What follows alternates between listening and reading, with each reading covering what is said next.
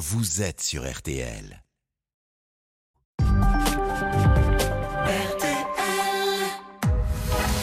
22h, minuit 30. Parlons-nous. Caroline Dublanche sur RTL. Bonsoir Caroline Dublanche, c'est un plaisir de vous retrouver pour deux heures et demie euh, de direct. Je vous invite euh, à profiter de la douceur de cette nuit pour dialoguer avec moi sur tous les sujets que vous avez euh, envie d'aborder. Jusqu'à minuit et demi, l'antenne de RTL est à vous au 09 69 39 10 11. C'est le standard de Parlons-nous et c'est un numéro de téléphone non surtaxé. Sarah et Paul vont vous y accueillir et vous guider jusqu'à l'antenne et avec l'aide des auditeurs qui à tout moment peuvent se joindre euh, à nos échanges par SMS au 64 900 code RTL 35 centimes le message ou encore sur la page Facebook RTL-Parlons-nous. Nous vous aiderons euh, à avancer dans vos questionnements 09 69 39 10 11. Nous sommes impatients de vous entendre. Bonsoir Annie. Ah, bonsoir Caroline. Bonsoir et, bienvenue sur l'antenne ah, de RTL Annie. Merci beaucoup, c'est très gentil. Merci beaucoup. Alors Annie, euh, je crois que vous traversez un moment euh, compliqué. Euh, difficile. Oui. Difficile parce que, disons qu'au bout de, oui, pratiquement 40 ans de vie commune, je viens de perdre mon compagnon. Je dis pas mari parce que nous n'étions pas mariés, mais au bout de 40 ans, c'est bah pareil, c'est la même chose.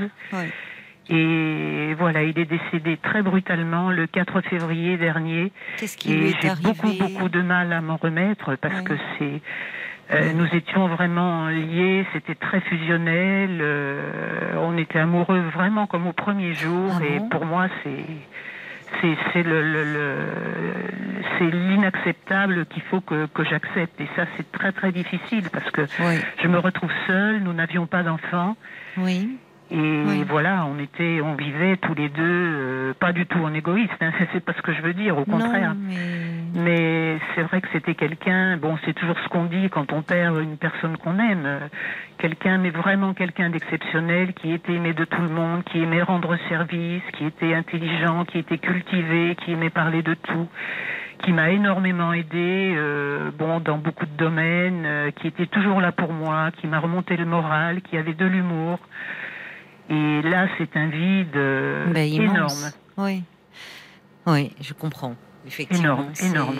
Et c'est incroyable parce que vous vous dites finalement vous étiez resté aussi proche que qu'au premier jour, peut-être même davantage. Vous ah vous aimiez. Euh, c'est, enfin, c'est rare ça. 40, presque 40 ans de vie commune et être toujours aussi euh, euh, amoureux, toujours aussi ah, proche Toujours, toujours, parce qu'il disait toujours à nos voisins, à nos amis, mais moi, moi je suis amoureux de Annie comme au premier jour, exactement pareil. On se, on se prenait dans les bras comme si on venait de se rencontrer et, et quand c'est comme ça, on aimerait que ça dure. Bah, évidemment. Euh, et puis, bon, malheureusement, l'impensable est, est, arrivé. Bon, euh, c'est quelqu'un qui avait aussi des problèmes de santé. Bon, moi, je l'ai beaucoup aidé. Euh, donc dans ces dans ces problèmes-là, mais il s'était très très bien remis euh, malgré ses problèmes cardiaques. Et là, euh, ce qui est arrivé, donc il avait vu sa cardiologue en décembre dernier, tout allait très bien, oui. parce que là il se faisait surveiller régulièrement. Ah oui, oui, ça il faisait très très attention. Il avait eu des alertes donc en fait. Ah, il avait eu en 2006, oui, oui, il avait fait un grave infarctus. D'accord.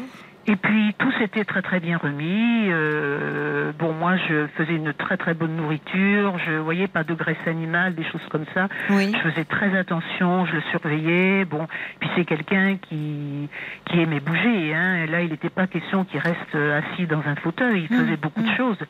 Et la mmh. cardiologue avait dit non non, mais laissez-le faire parce que s'il ressent la moindre fatigue, il euh, il le sentira de lui-même. Oui. Oui. Et tout s'est très bien passé jusqu'à ce fameux jour du 4 février où il était en train de tapisser une pièce. Bon, moi j'étais montée le voir. Oui. Et puis je n'avais absolument rien décelé parce que dès qu'il se sentait pas bien, il, a il allait se faire un contrôle puisqu'il était diabétique, donc il en faisait ah 10 euh, par jour. Oui, je comprends. Il se surveillait très très très très bien puisque sa cardiologue, son diabétologue, tout le monde était très content. Oui. Tout allait très bien. Et puis, ah, il m'a dit, tu vas être contente parce qu'il me reste deux laits à terminer. Bon, ben écoute, je lui dis, très bien, moi je redescends. Bon, et même pas cinq minutes après, je l'ai entendu m'appeler. Oui. Et quand je suis remontée, moi je suis redescendue dans le séjour, et quand je suis remontée, il était par terre, déjà euh, ah. les yeux complètement. Alors j'ai vite appelé mon voisin, oui, mais il était déjà pratiquement sans connaissance. Les pompiers sont arrivés au bout de dix minutes. Euh, le cœur s'est arrêté de battre, donc ils ont réussi à faire repartir le cœur. Oui. Euh, j'ai attendu donc le SAMU.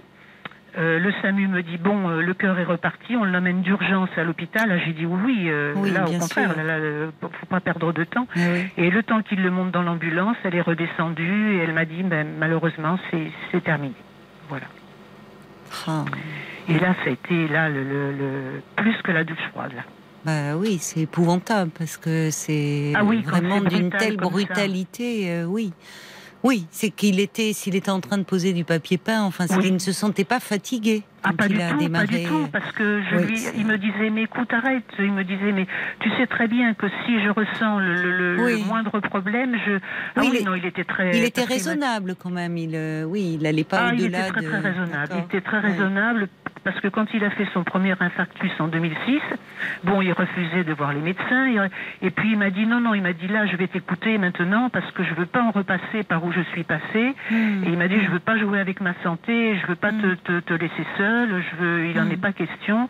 Et il se faisait suivre tous les eh ans puisque eh il devait passer son épreuve d'effort là en mois de juin, ce qu'il faisait tous les ans et tout allait très bien. Ben oui, s'il avait vu sa cardiologue en décembre, euh, vous me dites. Euh, euh, oui, ça a été brutal là. Ah, ah, oui, là, ça, a été très très brutal. Alors bon, lui il n'a pas souffert parce qu'il est tombé. Euh, peut-être que quand il m'a appelé, il a ressenti quelque chose, mais ça a été euh, très bref, très, rapide, très furtif, puis très vite il a perdu connaissance. Ah tout de suite. Ah, oui, pour lui, lui comme vous dites, c'est une forme de consolation pour vous de vous dire qu'il n'a pas souffert, qu'il n'a pas eu le temps de. Voilà. Mais, mais... Vrai, je disais, j'aurais peut-être préféré qu'il. Mais alors, à l'hôpital, euh, vous savez, le, médecin du SAMU m'a dit mais non, ne dites pas ça, parce que aussi bien vous l'auriez vu peut-être souffrir, euh, revenir, repartir, euh, et ça aurait été pire pour vous. Alors que là, bon, il n'a pas souffert, mais c'est moi maintenant. C'est. C'est pour vous que c'était c'est terrible. C'est. Ah,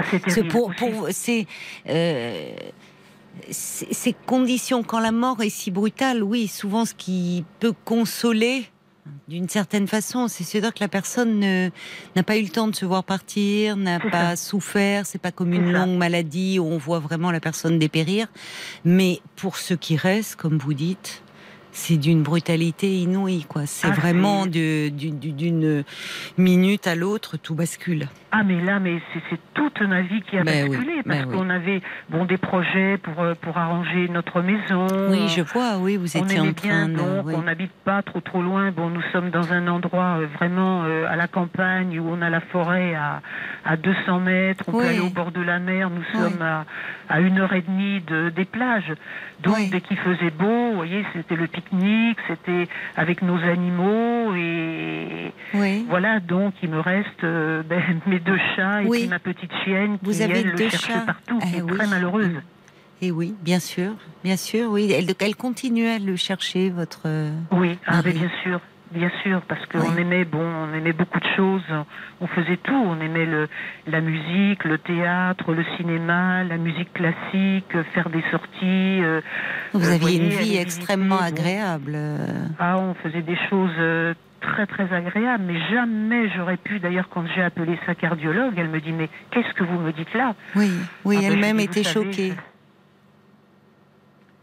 Et pour moi, euh, c'est terrible. Là, je, je, pleure tous les jours. Je me demande si je vais m'en remettre parce que nous n'avions pas d'enfants, donc je me retrouve complètement seule. C'était un choix de, de, ne pas avoir d'enfants ou c'est la euh, vie Il ne voulait pas parce qu'il m'a dit je ne veux pas euh, avoir un enfant qui soit diabétique parce que depuis l'âge ah de 11 ans, il m'a dit je souffre trop de, mon, de mon diabète et je, ne veux pas, euh, voilà, qu'un enfant se, se, promène comme ça avec euh, une maladie, bon, qu'il l'a fait souffrir quand même. Parce que même certainement pour qu'il ait eu ce choix-là. Euh, oui, oui, oui. Oui, oui c'est-à-dire que les hôpitaux, les soins, c'est quelque chose qu'il ne voulait plus, quoi. Donc, il a, il a connu ça trop tôt, trop jeune et.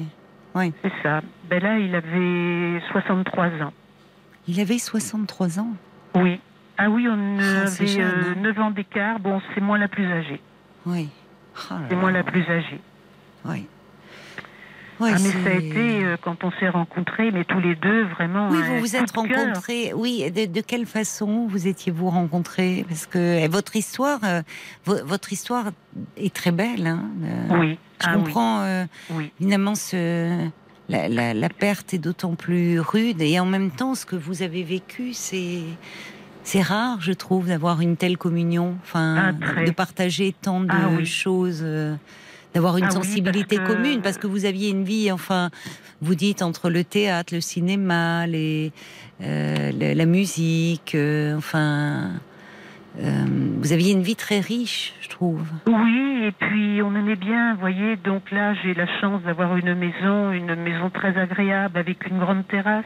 Oui. Et quand il faisait beau, alors on aimait le soir se mettre dehors et puis on s'écoutait de la musique. Oui. On regardait des, des, des, cassettes de, vous savez, de, de vieux films parce qu'on avait mm. exactement, exactement les mêmes goûts ou parfois, bon ben moi j'épousais les siens et puis lui forcément et puis euh, euh, voilà, mais on était très très très complémentaires. C'est quelqu'un qui avait énormément d'humour, mais qui plaisait à tout le monde. Ça c'est formidable. D'ailleurs, mes amis me disaient mais quelle chance tu as eu d'avoir trouvé un homme comme ça. Bon, oui, c'est ce que je pensais. Vous, vous avez dû faire euh, des envieux et des envieuses autour de énormément, vous. Oui, énormément. Voir. Bah oui, parce que c'est. Et je leur disais mais vous savez, euh, je le garde, hein, je le garde, hein, croyez-le bien, je, le garde parce qu'un homme comme ça, il était exceptionnel. exceptionnel. Comment vous vous étiez rencontrés? Oh, alors c'était tout à fait par hasard parce que moi j'étais en couple déjà avec quelqu'un depuis dix ans. Oui. Et puis je vivais dans un endroit isolé. D'accord. Et je voyais pas beaucoup cette personne parce que c'était un éleveur de chiens, donc il partait très très souvent pour aller présenter des chiens en concours. Oui. Ce qui fait que moi je vivais pratiquement, j'étais tout le temps toute ah seule. Oui, oui. Et un jour, ce, ce monsieur donc euh, est venu avec son frère pour faire des travaux dans un chenil. Et on a eu vraiment, euh, mais ce que j'appelle, j'ose pas dire coup de foudre parce que un coup de foudre ça peut passer. Mais moi j'ai senti en cet homme-là, d'ailleurs, euh, il me, il m'avait un petit peu, euh, il m'avait un petit peu secoué parce que il me dit mais là, attends, il me dit tu vis dans un endroit isolé, tu hmm. ne sors plus, alors que moi, bon, j'étais une ancienne parisienne où je, vous voyez, j'exerçais le métier de mannequin dans la haute couture, ah et là je me suis retrouvée comme ça brutalement. Quel euh, changement de vie. Vous étiez vraiment très amoureuse de cet éleveur de chiens alors pour l'avoir suivi et vous êtes un peu enfermée? Comme ça. Oui, oui. Parce que c'est un changement de vie extrêmement radical. Il avait ah, remarqué lui, ça l'avait, ça l'avait intrigué. Ce... Moi, je suis une, une grande sentimentale, même trop, parce que.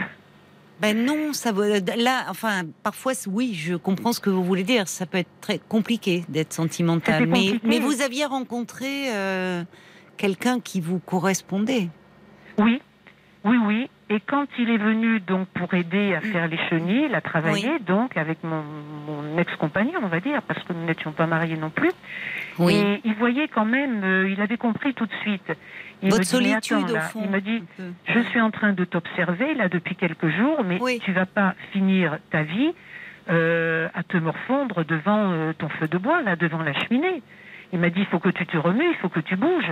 Retourne en ville, fais quelque chose. mais vous aviez une trentaine d'années à ce moment-là. Oui, c'est ça. C'est ça. C'est ça. Et lui n'avait que 25 ans. Mais il était ah déjà oui, très mature. Il était très mature, oui. Ah, ah énormément. Oui. Moi, je. Pour vous parler comme ça, parce qu'il aurait pu tomber euh, sous le charme. Vous dites, vous êtes, vous êtes, bah, vous êtes une très belle femme, ancienne mannequin de la haute couture, donc euh, il aurait pu être complètement euh, séduit. Mais ce qu'il vous disait déjà, c'est qu'il avait senti en vous cette solitude et dire, mais qu'est-ce qu'elle fait là, quoi? Oui, complètement. complètement. Et c'est moi qui est complètement parce que, ben, moi, je, vous savez, quand je, si je tombe amoureuse, moi, c'est pour la vie. Cet homme-là, moi, c'était vraiment pour la vie. Bon, il ne voulait pas d'enfant, c'était ce qui me gênait un petit peu, mais j'ai dit bon, tant pis, euh, il veut pas, il veut pas, euh, on fera, je ferai Oui, vous aviez finalement, vous êtes dit euh, que c'était une chance de vivre une aussi belle histoire d'amour et que ça valait la peine. Au fond, vous auriez pu avoir, vous mettre en quête d'un autre homme pour avoir un enfant, mais vous n'auriez peut-être pas été aussi heureuse et épanouie. Pas ça du tout. C'était pas ça du tout. C'est que quand euh, cet homme-là est venu, oui. Euh, ben, tout de suite c'est moi qui ai eu euh, et je me souviens là c'est parce que moi c'est pas du tout mon je, je, n'en suis pas revenue d'ailleurs parce que là j'ai trouvé que ce geste était très beau parce qu'il me l'a dit après mais sur le moment moi j'ai été beaucoup plus surprise et étonnée que lui j'ai pris son visage euh, dans mes mains et je l'ai embrassé très fort. Ça a été plus fort que moi parce que j'ai tellement eu un coup de, de cœur énorme pour cet homme-là. Et puis ça a duré comme ça pendant presque 40 ans. Ah c'est incroyable. Oui, c'est. Ah non, et puis je, je, on, sent, on sent que, euh, enfin, la, force de votre amour, parce que euh, parfois, enfin même souvent, les, les, les, personnes que l'on perd, après, on est beaucoup dans l'idéalisation. On ne voit plus que leur qualité. Euh, or là, on sent qu'il y a eu quand même quelque chose de très puissant entre vous deux et qui ah, durait dans, dans cette harmonie, dans cette entente qui est exceptionnel, qui fait du bien à entendre. Alors, je comprends. Hein, évidemment, le, je, je, mesure, enfin, je peux mesurer, je pense, la, le, la peine qui est la vôtre et l'absence. Mais en même temps, quelle chance d'avoir vécu euh, une aussi belle histoire. C'est vrai, c'est ce qu'on, c'est vrai. Puis je, je faisais plein de choses.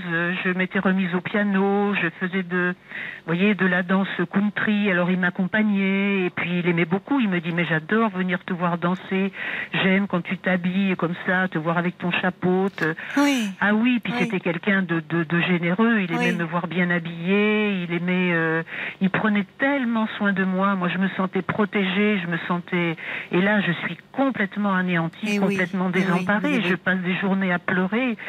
Et alors, je me dis, euh, c'est peut-être pas bien ce que je dis, parce que je pense qu'il aurait peut-être pas aimé que je parle comme ça. Mais je lui dis, mon Dieu, le jour où il est parti, il aurait mieux valu que je parte en même temps, parce que je dis, mais ma vie, maintenant, euh, c'est plus rien. C'est c'est le vide. C'est oui, excusez-moi. Non, je, je comprends. Euh, non, non, je comprends, Annie, mais c'est très récent. C'est très récent. C'est c'est normal que vous ressentiez euh, cela. Ah euh, bah, bah, et, d'ailleurs, vous savez, dans le deuil, il y a, dans les premiers temps, la souffrance est telle que souvent on peut tenir ses propos. Dire au fond, euh, j'aurais dû partir, il aurait mieux valu que tout s'arrête aussi pour moi. Et puis petit à petit. Maintenant, vous savez, Caroline, je pense pas du tout au suicide. Non, j'entends. Parce qu'il n'aurait pas voulu. Il n'aurait pas oui, voulu. Oui, mais j'entends que, c'est pas ça que vous êtes en train de dire. C'est quelqu'un qui aimait la vie. Oui, qui, oui, euh, visiblement. Non, il n'aurait pas voulu. Il n'aurait pas voulu. Oui. Non, mais parce que quelquefois on en parlait, je lui dis mais tu sais si un jour euh, tu, tu, partais ou si euh, non non mais il me dit oui ça peut ça peut m'arriver tu sais il me dit avec ce que j'ai quand même j'ai une maladie alors je voulais pas qu'il parle de ça parce que je lui dis mais je pourrais pas sans toi mais si il me dit tu verras tu es quelqu'un de beaucoup plus fort que tu ne penses et mais je lui dis mais moi sans toi c'est une partie de moi qui qui et c'est ce que je ressens, c'est une partie de moi qui est morte. Mais oui, c'est ça. Oui, ben, c'est ce qui est difficile. Oui, je comprends ce que vous voulez dire. Vous êtes très gentille. Mais non, non, mais c'est sincère, je comprends. C'est vrai que euh, dans un deuil comme ça, c'est euh, il y, a, y, a y, a, une part de soi qui qui finalement aussi euh, qu'on a du mal à faire revivre, qui est partie avec l'autre, mais qui, ça ah. revient, on peut la réchauffer un peu cette part de là qu'on sent en soi morte. Il faut du temps. Il faut vous donner du temps et puis il faut... je crois, je crois qu'il va m'en falloir beaucoup parce que. Comment êtes-vous Parce que vous me dites, là, votre maison, elle est un peu isolée. Qu'est-ce que j'entends que votre couple était tellement euh, euh, fort, tellement unique, au fond. Euh, c'était vous formiez un monde un peu à vous deux d'autant plus alors il n'y avait pas d'enfants donc ça a préservé aussi cette cet amour un peu de oui mais nous sommes là enfin c'est un petit hameau le, village est à 3 km où il y a quand même tous les commerçants. Et puis là, à 3 km, là, mais c'est très agréable parce que c'est la campagne et la forêt à côté. Oui. Et vraiment, j'ai une maison euh, très très agréable. Et j'ai quand même, il y a quand même quatre maisons, donc avec des voisins. Oui. Et j'ai une voisine, donc qui, euh, donc ça fait 17 ans que nous étions installés là. D'accord. Et j'ai ma voisine tous les soirs qui m'appelle. Et ah, j'ai une autre amie euh, qui m'appelle d'une ville où nous habitions avant, et elle, elle m'appelle tous les matins et tous les soirs. Mais par contre, les autres, euh, alors, est-ce qu'ils ont peur est-ce qu'ils, de pas peut-être trouver les mots Parce que dans un moment comme ça, je pense que ça doit être difficile de trouver les mots qui puissent rassurer, qui puissent consoler. Et pour le moment, je dis euh, bon, je vois, je vois personne. On ne m'appelle pas, on ne vient pas. Hormis cette amie et cette voisine là. Alors, cette amie qui est très proche, elle vous. Soirs, oui, c'est gentil. Enfin, c'est gentil. C'est important. Il y a c'est un rituel qui a quelque chose de sécurisant certainement pour vous. C'est vrai, c'est vrai, parce qu'elle me demande alors. Euh, bon, bien sûr, moi qui suis déjà bon très mince parce que euh, je l'ai toujours été. Vous avez été, oui, vous êtes un ancien mannequin, vous avez gardé toujours. Euh, ah oui, parce que même, vous voyez, moi, j'ai de la chance. jamais caché mon âge. Moi, j'ai eu 73 ans le jour du printemps, d'ailleurs le 21 mars. Oui.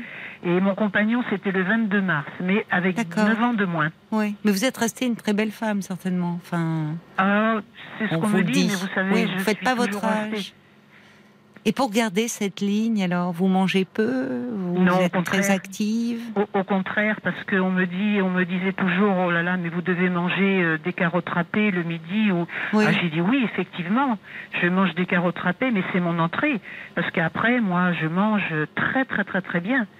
C'est énervant parce que c'est ce que disent les mannequins. Les mannequins, ça m'énerve, moi. Enfin, j'imagine ça. Elles disent toujours Oh là là, moi je mange des burgers, je mange des frites, je mange que des trucs gras. Mais non, je prends pas un gramme. J'avoue que j'ai un peu du mal à y croire. Je vous crois, hein. Je ah pense des jeunes mannequins qu'on entend qui disent oh, Allez croire, et euh, eh ben, elles mangent pas des, des plats de frites tous les jours. C'est pas vrai, quoi. Ah, mais moi, je. Vous, vous avez un bon métabolisme, bon. Vous, êtes mince naturellement. Je vais, dans ma peine, je vais vous faire rire parce que j'étais donc, euh, euh, à l'époque, euh, j'étais, j'ai fait eu la chance de faire les grands couturiers. Oui. Et je me suis trouvée être chez Nina Ricci. Ah oui. Et un jour, il y a une dame que je croise dans l'escalier. Et Pierre, vous savez, d'un ton un petit peu pas moqueur, mais elle me dit Oh là là, mon Dieu, mais comment faites-vous pour être pour être aussi mince, vous devez rien manger ou est-ce que vous mettez ce que alors parce que je lui dis ah non non, euh, vous voyez là je descends au restaurant, moi je vais manger un petit salaud aux lentilles euh, alors que les autres mangeaient euh, une orange ou un pamplemousse. Et elle m'a dit mais quand même mademoiselle où est-ce que vous mettez tout ce que vous mangez? Ben, je lui dis c'est pas compliqué madame dans la fosse sceptique je lui ai répondu. Ça calme. Alors bon, ça l'a un petit peu. Ah oui, oui, oui. Mais c'était un, autre mannequin ou c'était quelqu'un de la maison Nina Ricci Non, non, non, c'était quelqu'un qui. Non, non, c'est pas du tout un autre mannequin parce qu'il y avait du personnel dans la, dans la, maison. Mais qui était parce que pourtant elle avait l'habitude de voir des mannequins, mais elle. Mais, euh, oui, mais je se demandait. Des plus minces quand même. Des plus minces, oui. Donc. Je faisais euh, partie des plus minces, mais je sais que les autres, elles suivaient un régime. Euh, ah, alors à ben. cette époque, il fallait mettre une gaine, il fallait mettre. Oh là là, mais moi je mettais rien de tout ça parce que. Euh... Ben, quelle chance vous avez oui, mais là, malheureusement, depuis le décès de mon compagnon, là, j'ai dû. vous avez perdu l'appétit. Vous avez ah, maigri. j'ai perdu là presque 5 kilos. Oui, alors si vous êtes menu, euh, oui. Ah ben oui, là j'en fais plus que 45, là, 44, 45. Oui, parce que je suis toujours depuis l'âge de 18 ans, j'ai toujours fait la même taille et le même poids. Ah oui, oui, c'est très rare, bougé. Oui. Mais en plus, à mon grand désespoir, parce que quand je. Oui, vous aimeriez euh, pouvoir prendre un peu. Voilà, alors elle me dit, mais pourquoi? Elle me dit, regarde, tu as la chance, tu as des millions de femmes qui rêvent. Mais j'ai dit, oui, moi j'aimerais être grosse, pour pouvoir perdre et arriver à un poids qui me convienne. oui, non, ne dites pas ça, parce qu'on en parlait hier soir justement de l'obésité, c'est pas simple ah. non plus. Ben et vous avez gardé des robes euh, de, couture de... Ah oui, complètement. Ah, ah oui. Ah oui, oui, des photos, oui, oui, oui. oui. Et parfois, il vous arrivait de sortir, parce que après, c'est pas toujours facile à mettre. Avec votre mari, vous me dites, vous alliez euh, euh, écouter de la musique classique. Ça vous donnait l'occasion de remettre des robes ah oui, comme ça, ah oui, couture oui, je remettais des. D'ailleurs, il aimait beaucoup me voir. Bon, pas, ah pas des robes longues, parce que maintenant, on en porte oui, quand même c'est plus compliqué. Oui. Et des robes habillées au restaurant. Ah oui, oui, oui. Et puis. Et puis mon compagnon, ah, il m'a dit, je suis vraiment fier de toi d'être d'avoir à mon bras parce que il dit quand on est rentré dans on le vous restaurant. On, mais moi je me, je me rendais même pas compte parce que il me dit mais même on, a un ami qui a remarqué simplement quand tu descends de voiture tu le fais avec classe. Eh bien je lui dis moi je descends pourtant de voiture comme normalement mais je me rends absolument Oui mais vous avez gardé certainement une, allure enfin déjà un certain de si vous allez des défilés des vous avez gardé euh, quelque chose. oui. Je pense Et puis c'est peut-être aussi naturel. Ça, oui, j'ai toujours gardé ça, c'est vrai. Il était fier de vous, quoi, évidemment. Quand vous ah rentriez dans une ah pièce, on se retourne sur vous, quoi. Ah oui, il était, ah oui, oui. Mais, lui était élégant aussi. Ah oui, oui, oui, je lui avais. Ben, c'était euh, attention quand je dis un homme de la campagne, euh, c'est tout à fait respectable. Mais je lui avais un petit peu appris parce que bon, je lui dis là, tu vois, il faut pas, faudrait que tu portes ce pantalon avec. Et puis il m'écoutait parce que j'avais avec, j'allais avec lui pour l'aider à s'habiller. Et puis il était, il était très très content parce que quand il s'habillait euh, comme ça, donc il faisait beaucoup de travaux dans la maison. Et quand il s'habillait, le, le, pantalon, la veste, ou j'aimais bien quand il mettait une cravate ou une belle chemise. Hum, hum. Et en plus, il était grand, euh, brun. Euh. Vous savez à qui il ressemblait? Non. J'avais gardé une photo de Télé 7 jours à l'époque. Il y avait Jean-Claude Drouot qui jouait dans Les gens de Mogador avec Marie-Josée Nat. Et il lui ressemblait beaucoup parce qu'il avait une moustache, mon compagnon. Alors, ça lui allait vois très, bien, Marie-Josée Nat, qui était oui magnifique. Mais alors, les gens de Mogador, oui, ça me dit quelque chose, mais je vois pas le. Ah, Jean-Claude Drouot, oui, non, oui, oui. Ben, c'était Jean-Claude Drouot. Euh, ah, il avait fait. C'est Thierry Lafronde Thierry Lafronde. Ah oui, d'accord. Voilà, mais dans les gens de Mogador, il est qui me dit ça. les, jeunes garçons aimaient beaucoup Thierry Lafronde. Ah, c'était très très ben bien. et tout le monde lui disait que mon compagnon lui ressemblait beaucoup à l'époque des gens de Mogador parce qu'il portait la moustache. Oui, oui. ça lui allait très très eh bien, très très bien. Oui. Mais là, ses cheveux avaient grisonné un petit peu, donc oui, ça lui donnait. Et je trouvais que ça lui allait très très bien. Et c'était moi qui lui coupais les cheveux parce qu'il ne voulait pas aller chez le coiffeur. Ah bon? Ah, il ah me dit tu le fais tellement bien, puis il me dit j'aime tellement quand tu t'occupes de moi, puis moi aussi j'aimais beaucoup. J'aimais beaucoup m'occuper de lui. Oui, c'est ça. Vous dites qu'il prenait soin de vous, mais vous preniez aussi énormément soin de lui. Enfin, ah c'est beau de voir un couple euh, aussi plein d'amour. Ah, mais, euh, mais c'était. C'est rare, c'est tellement rare. Énormément, c'est vrai. C'est vrai, on a fait des, beaucoup d'envieux, oui, parce que bien sûr qu'on a eu des, des, euh, des disputes. Et, oui. moi, vous savez, deux béliers, vous savez, deux béliers qui se mettent en colère. Euh, alors moi, je partais en claquant la porte, je prenais ma voiture. Alors j'avais fait ma valise une fois, puis arrivé au premier rond-point. Ah, quand même, ben, oui. J'ai fait demi-tour. Ah oui, oui, je fais. Oui, vous êtes impulsive, vous êtes, mais ça n'est jamais allé plus loin. Oh, ça n'est jamais allé plus loin. Et puis il m'a dit, tu crois pas qu'on est un petit peu, un petit peu sot, quand même ridicule tous les deux. Et puis on se faisait un gros bisou, puis c'était fini. Voilà, euh, voilà, mm. ben, bien sûr, bien sûr, mm. c'était pas méchant. C'était pas méchant. Il y avait tellement, tellement d'amour, tellement de, de, compréhension, tellement, tellement. Euh, ben oui. C'est d'autant plus. Ben oui, c'est d'autant plus cruel pour vous et de et euh, qu'il vous ait été arraché euh, comme ça. Ah là là. Ah oui. Ah oui. C'est, je repensais c'est, entre cette amie qui, quand même, elle est très délicate. Vous appelez matin et soir. Oui. Comme ça, enfin, c'est, c'est important. Souvent, ça, ça, aide.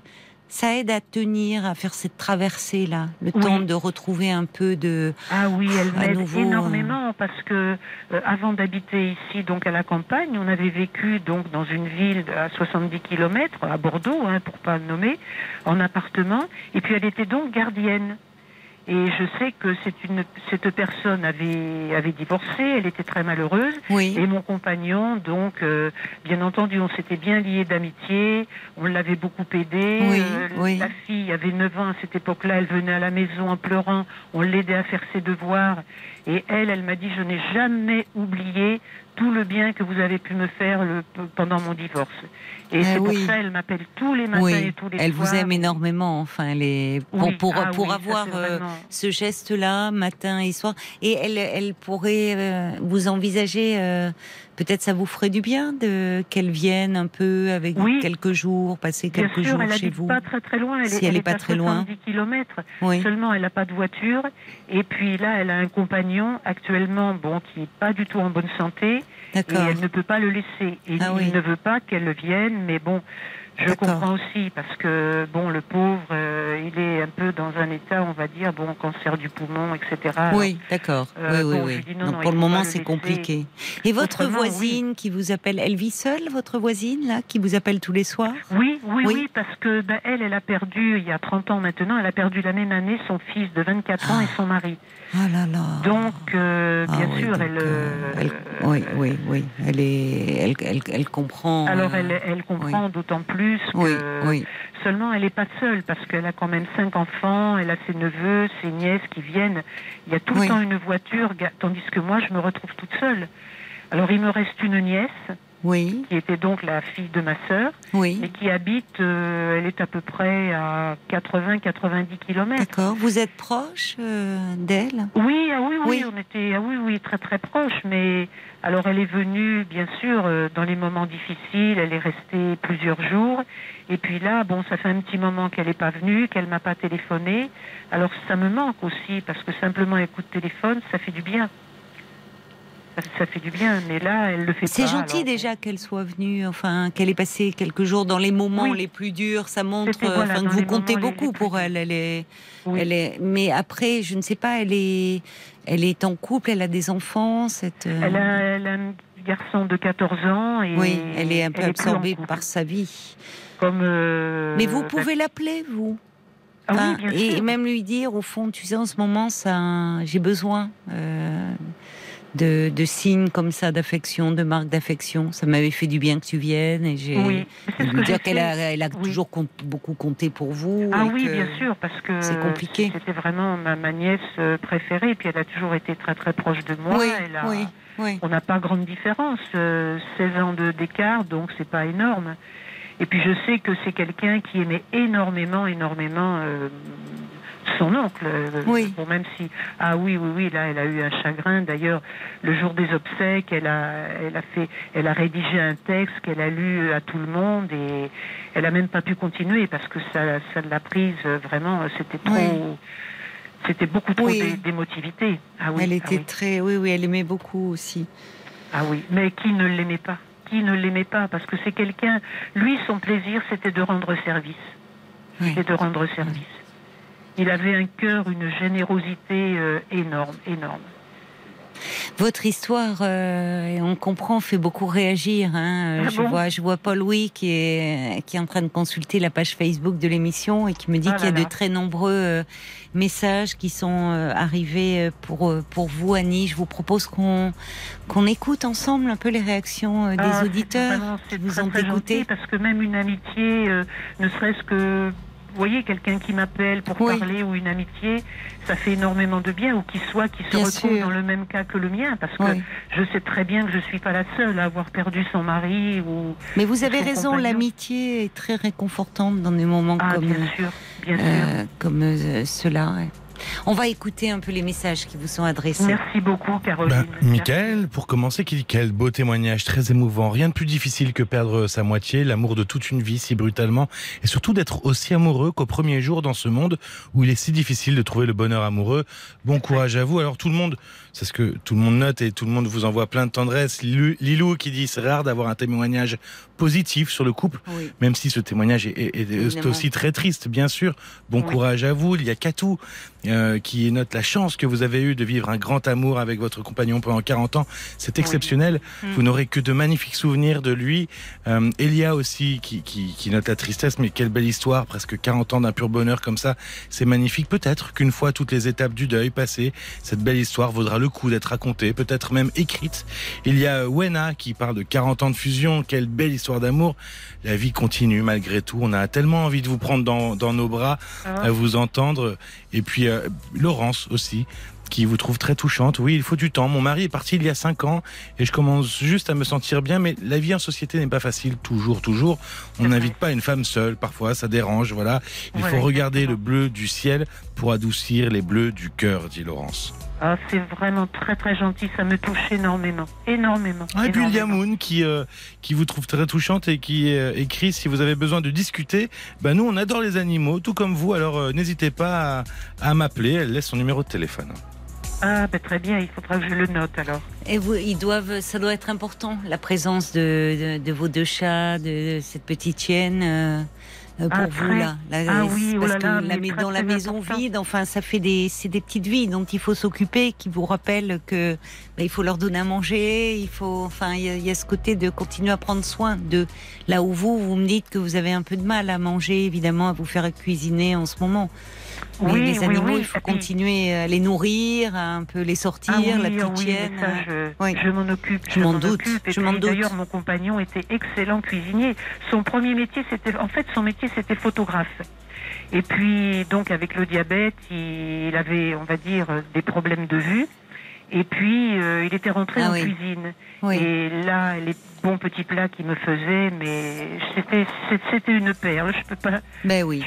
ben oui. C'est ça. C'est d'autant plus. Ben c'est d'autant plus cruel pour vous. C'est ce que soulignent les auditeurs, ce qu'on en, enfin retient tous, c'est-à-dire que il y a bien sûr, il y a finalement, vous voyez, ce qui ressortait, c'est quelle belle histoire d'amour et quelle chance d'avoir vécu cela. Ah oui, c'est vrai. Alors évidemment, là, vous êtes dans le chagrin de la perte et ça vous ramène, c'est d'autant plus dur de.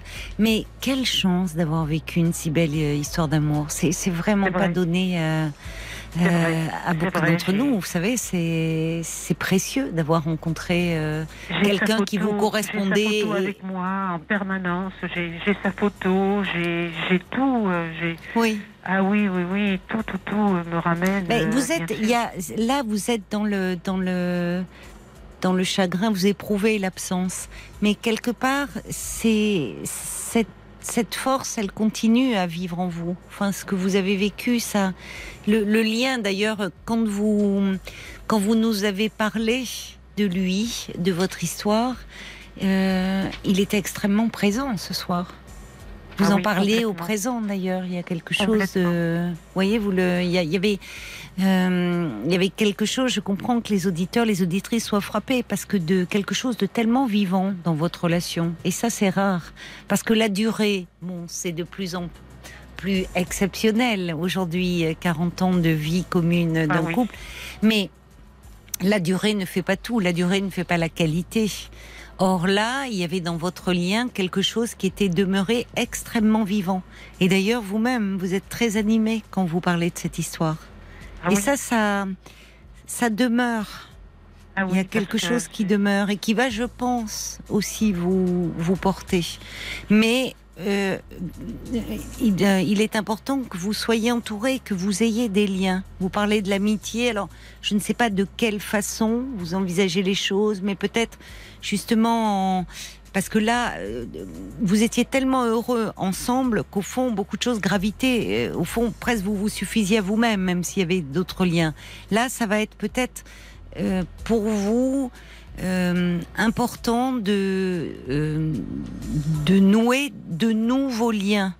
Enfin, ça peut être des liens amicaux, mais à travers, je ne sais pas, un projet, quelque chose qui vous tient à cœur, la vie associative, une activité artistique, ou. Enfin, voyez. Vous voyez, j'ai ma voisine qui m'a conseillé parce que le lundi soir il y a la danse. Oui, si vous aimez danser, oui. Et ah oui, c'est de la danse country et puis la musique est très agréable parce qu'il adorait venir me voir danser, bien sûr, parce que pour lui, je dansais. Alors là, j'étais la meilleure. Bon, oui. c'est normal parce qu'il ne voyait que. Oui. Et ben j'ai voulu quand même. Bon, ça a été dur le premier pas. Ben forcément, de revenir, oui. Tant pis, je me force, je me donne un bon bien. coup de pied quelque part. Vous êtes courageuse. Et finalement. Euh, euh, moi, je ne pensais pas du tout quand je suis rentrée dans ce cours, mais tout le monde s'est précipité vers moi, non pas pour me voyez, pour me remémorer encore ce qui s'est. Mais oh mon Dieu, qu'on est contente de te voir, que ça nous fait plaisir, que et ça, ça m'a fait chaud au cœur. Oui, c'est ça. Et donc j'ai pu faire mon cours de danse. Ça. Vraiment, euh, j'étais très très très contente. Mais c'est ça, c'est-à-dire que pour, pour le moment, il y a il y a, y a, des moments de, de profonde tristesse. Ah et puis, il, y a, il, faut saisir toutes les petites étincelles de vie. Alors, c'est le cours de danse où vous êtes entouré, où il y a de la chaleur, où vous, avez, vous êtes pris par euh, la danse, par la musique, par euh, le fait d'être avec d'autres personnes. Il faut, il faut prendre toutes ces petites étincelles de vie. Et puis, petit à petit, vous allez voir, euh, il y a des choses qui vont un peu ce... J'ai peur de, vous savez, Caroline, de ne pas y arriver. Il y a des moments où je me dis, C'est normal, mais c'est normal que c'est normal que vous ayez des moments de découragement. Si, parce que votre mari vous le disait. Oui. Finalement, vous l'aviez évoqué cette possibilité, même si euh, du fait de, de, sa de sa maladie. Et en fait, votre mari vous disait, n'oublie pas que tu es beaucoup plus forte que tu ne le penses. C'est vrai, il y a des moments Donc, je euh, il faut vous appuyer là-dessus. C'est normal. Je me dis, mais mon Dieu, c'est normal. pourquoi je suis pas partie Oui, oui, oui. Mais, mais... Il n'aurait pas voulu ça. Je crois non. n'aurait pas voulu non. ça parce que c'est quelqu'un qui aimait profondément la vie et il n'aurait pas voulu ça. Non.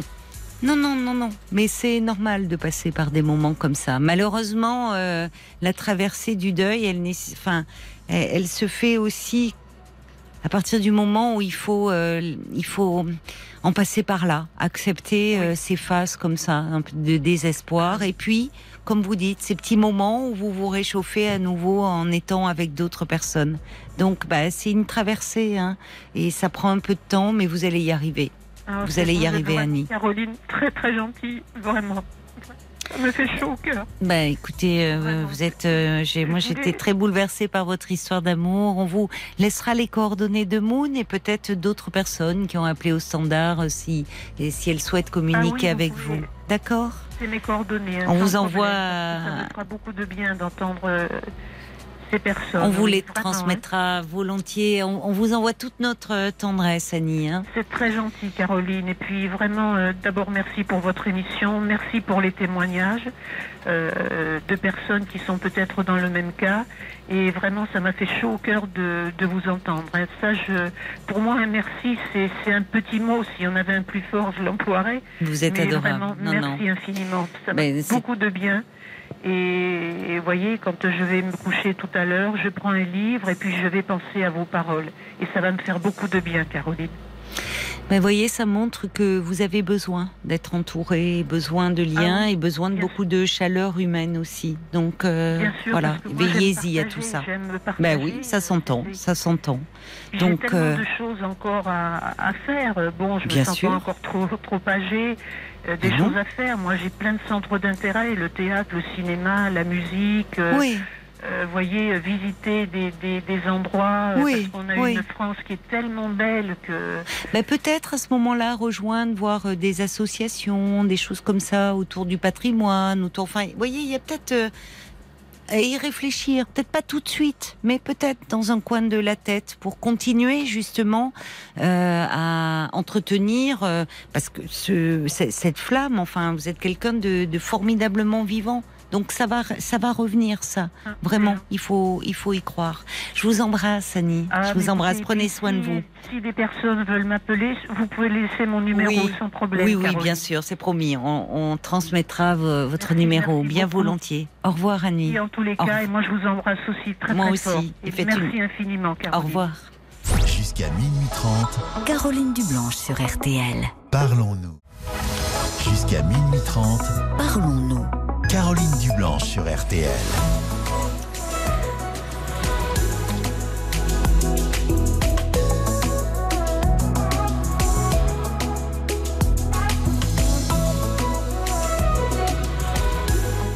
Avant d'accueillir euh, Thomas, euh, des messages encore qui sont arrivés euh, pour Annie par SMS.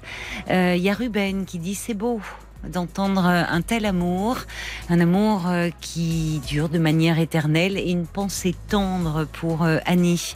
Il y a Evelyne de Lisieux aussi qui dit c'est un très beau témoignage, votre histoire d'amour est, très belle, votre mari euh, aimerait vous voir reprendre la vie, alors tenez bon. Evelyne qui ajoute mon oncle a perdu son épouse il y a quatre ans, après aussi 40 années de mariage euh, très soudés, très unis. Il a réappris à vivre seul, il continue de bouger, de faire des choses et aujourd'hui, la perte euh, de son épouse se fait plus acceptable. Plein, plein de courage euh, à vous, Annie. Puis il y a Bruno qui dit, qui fait référence à la chanson de Michel Fugain. C'est un beau roman, c'est une belle histoire et qui vous embrasse également très fort.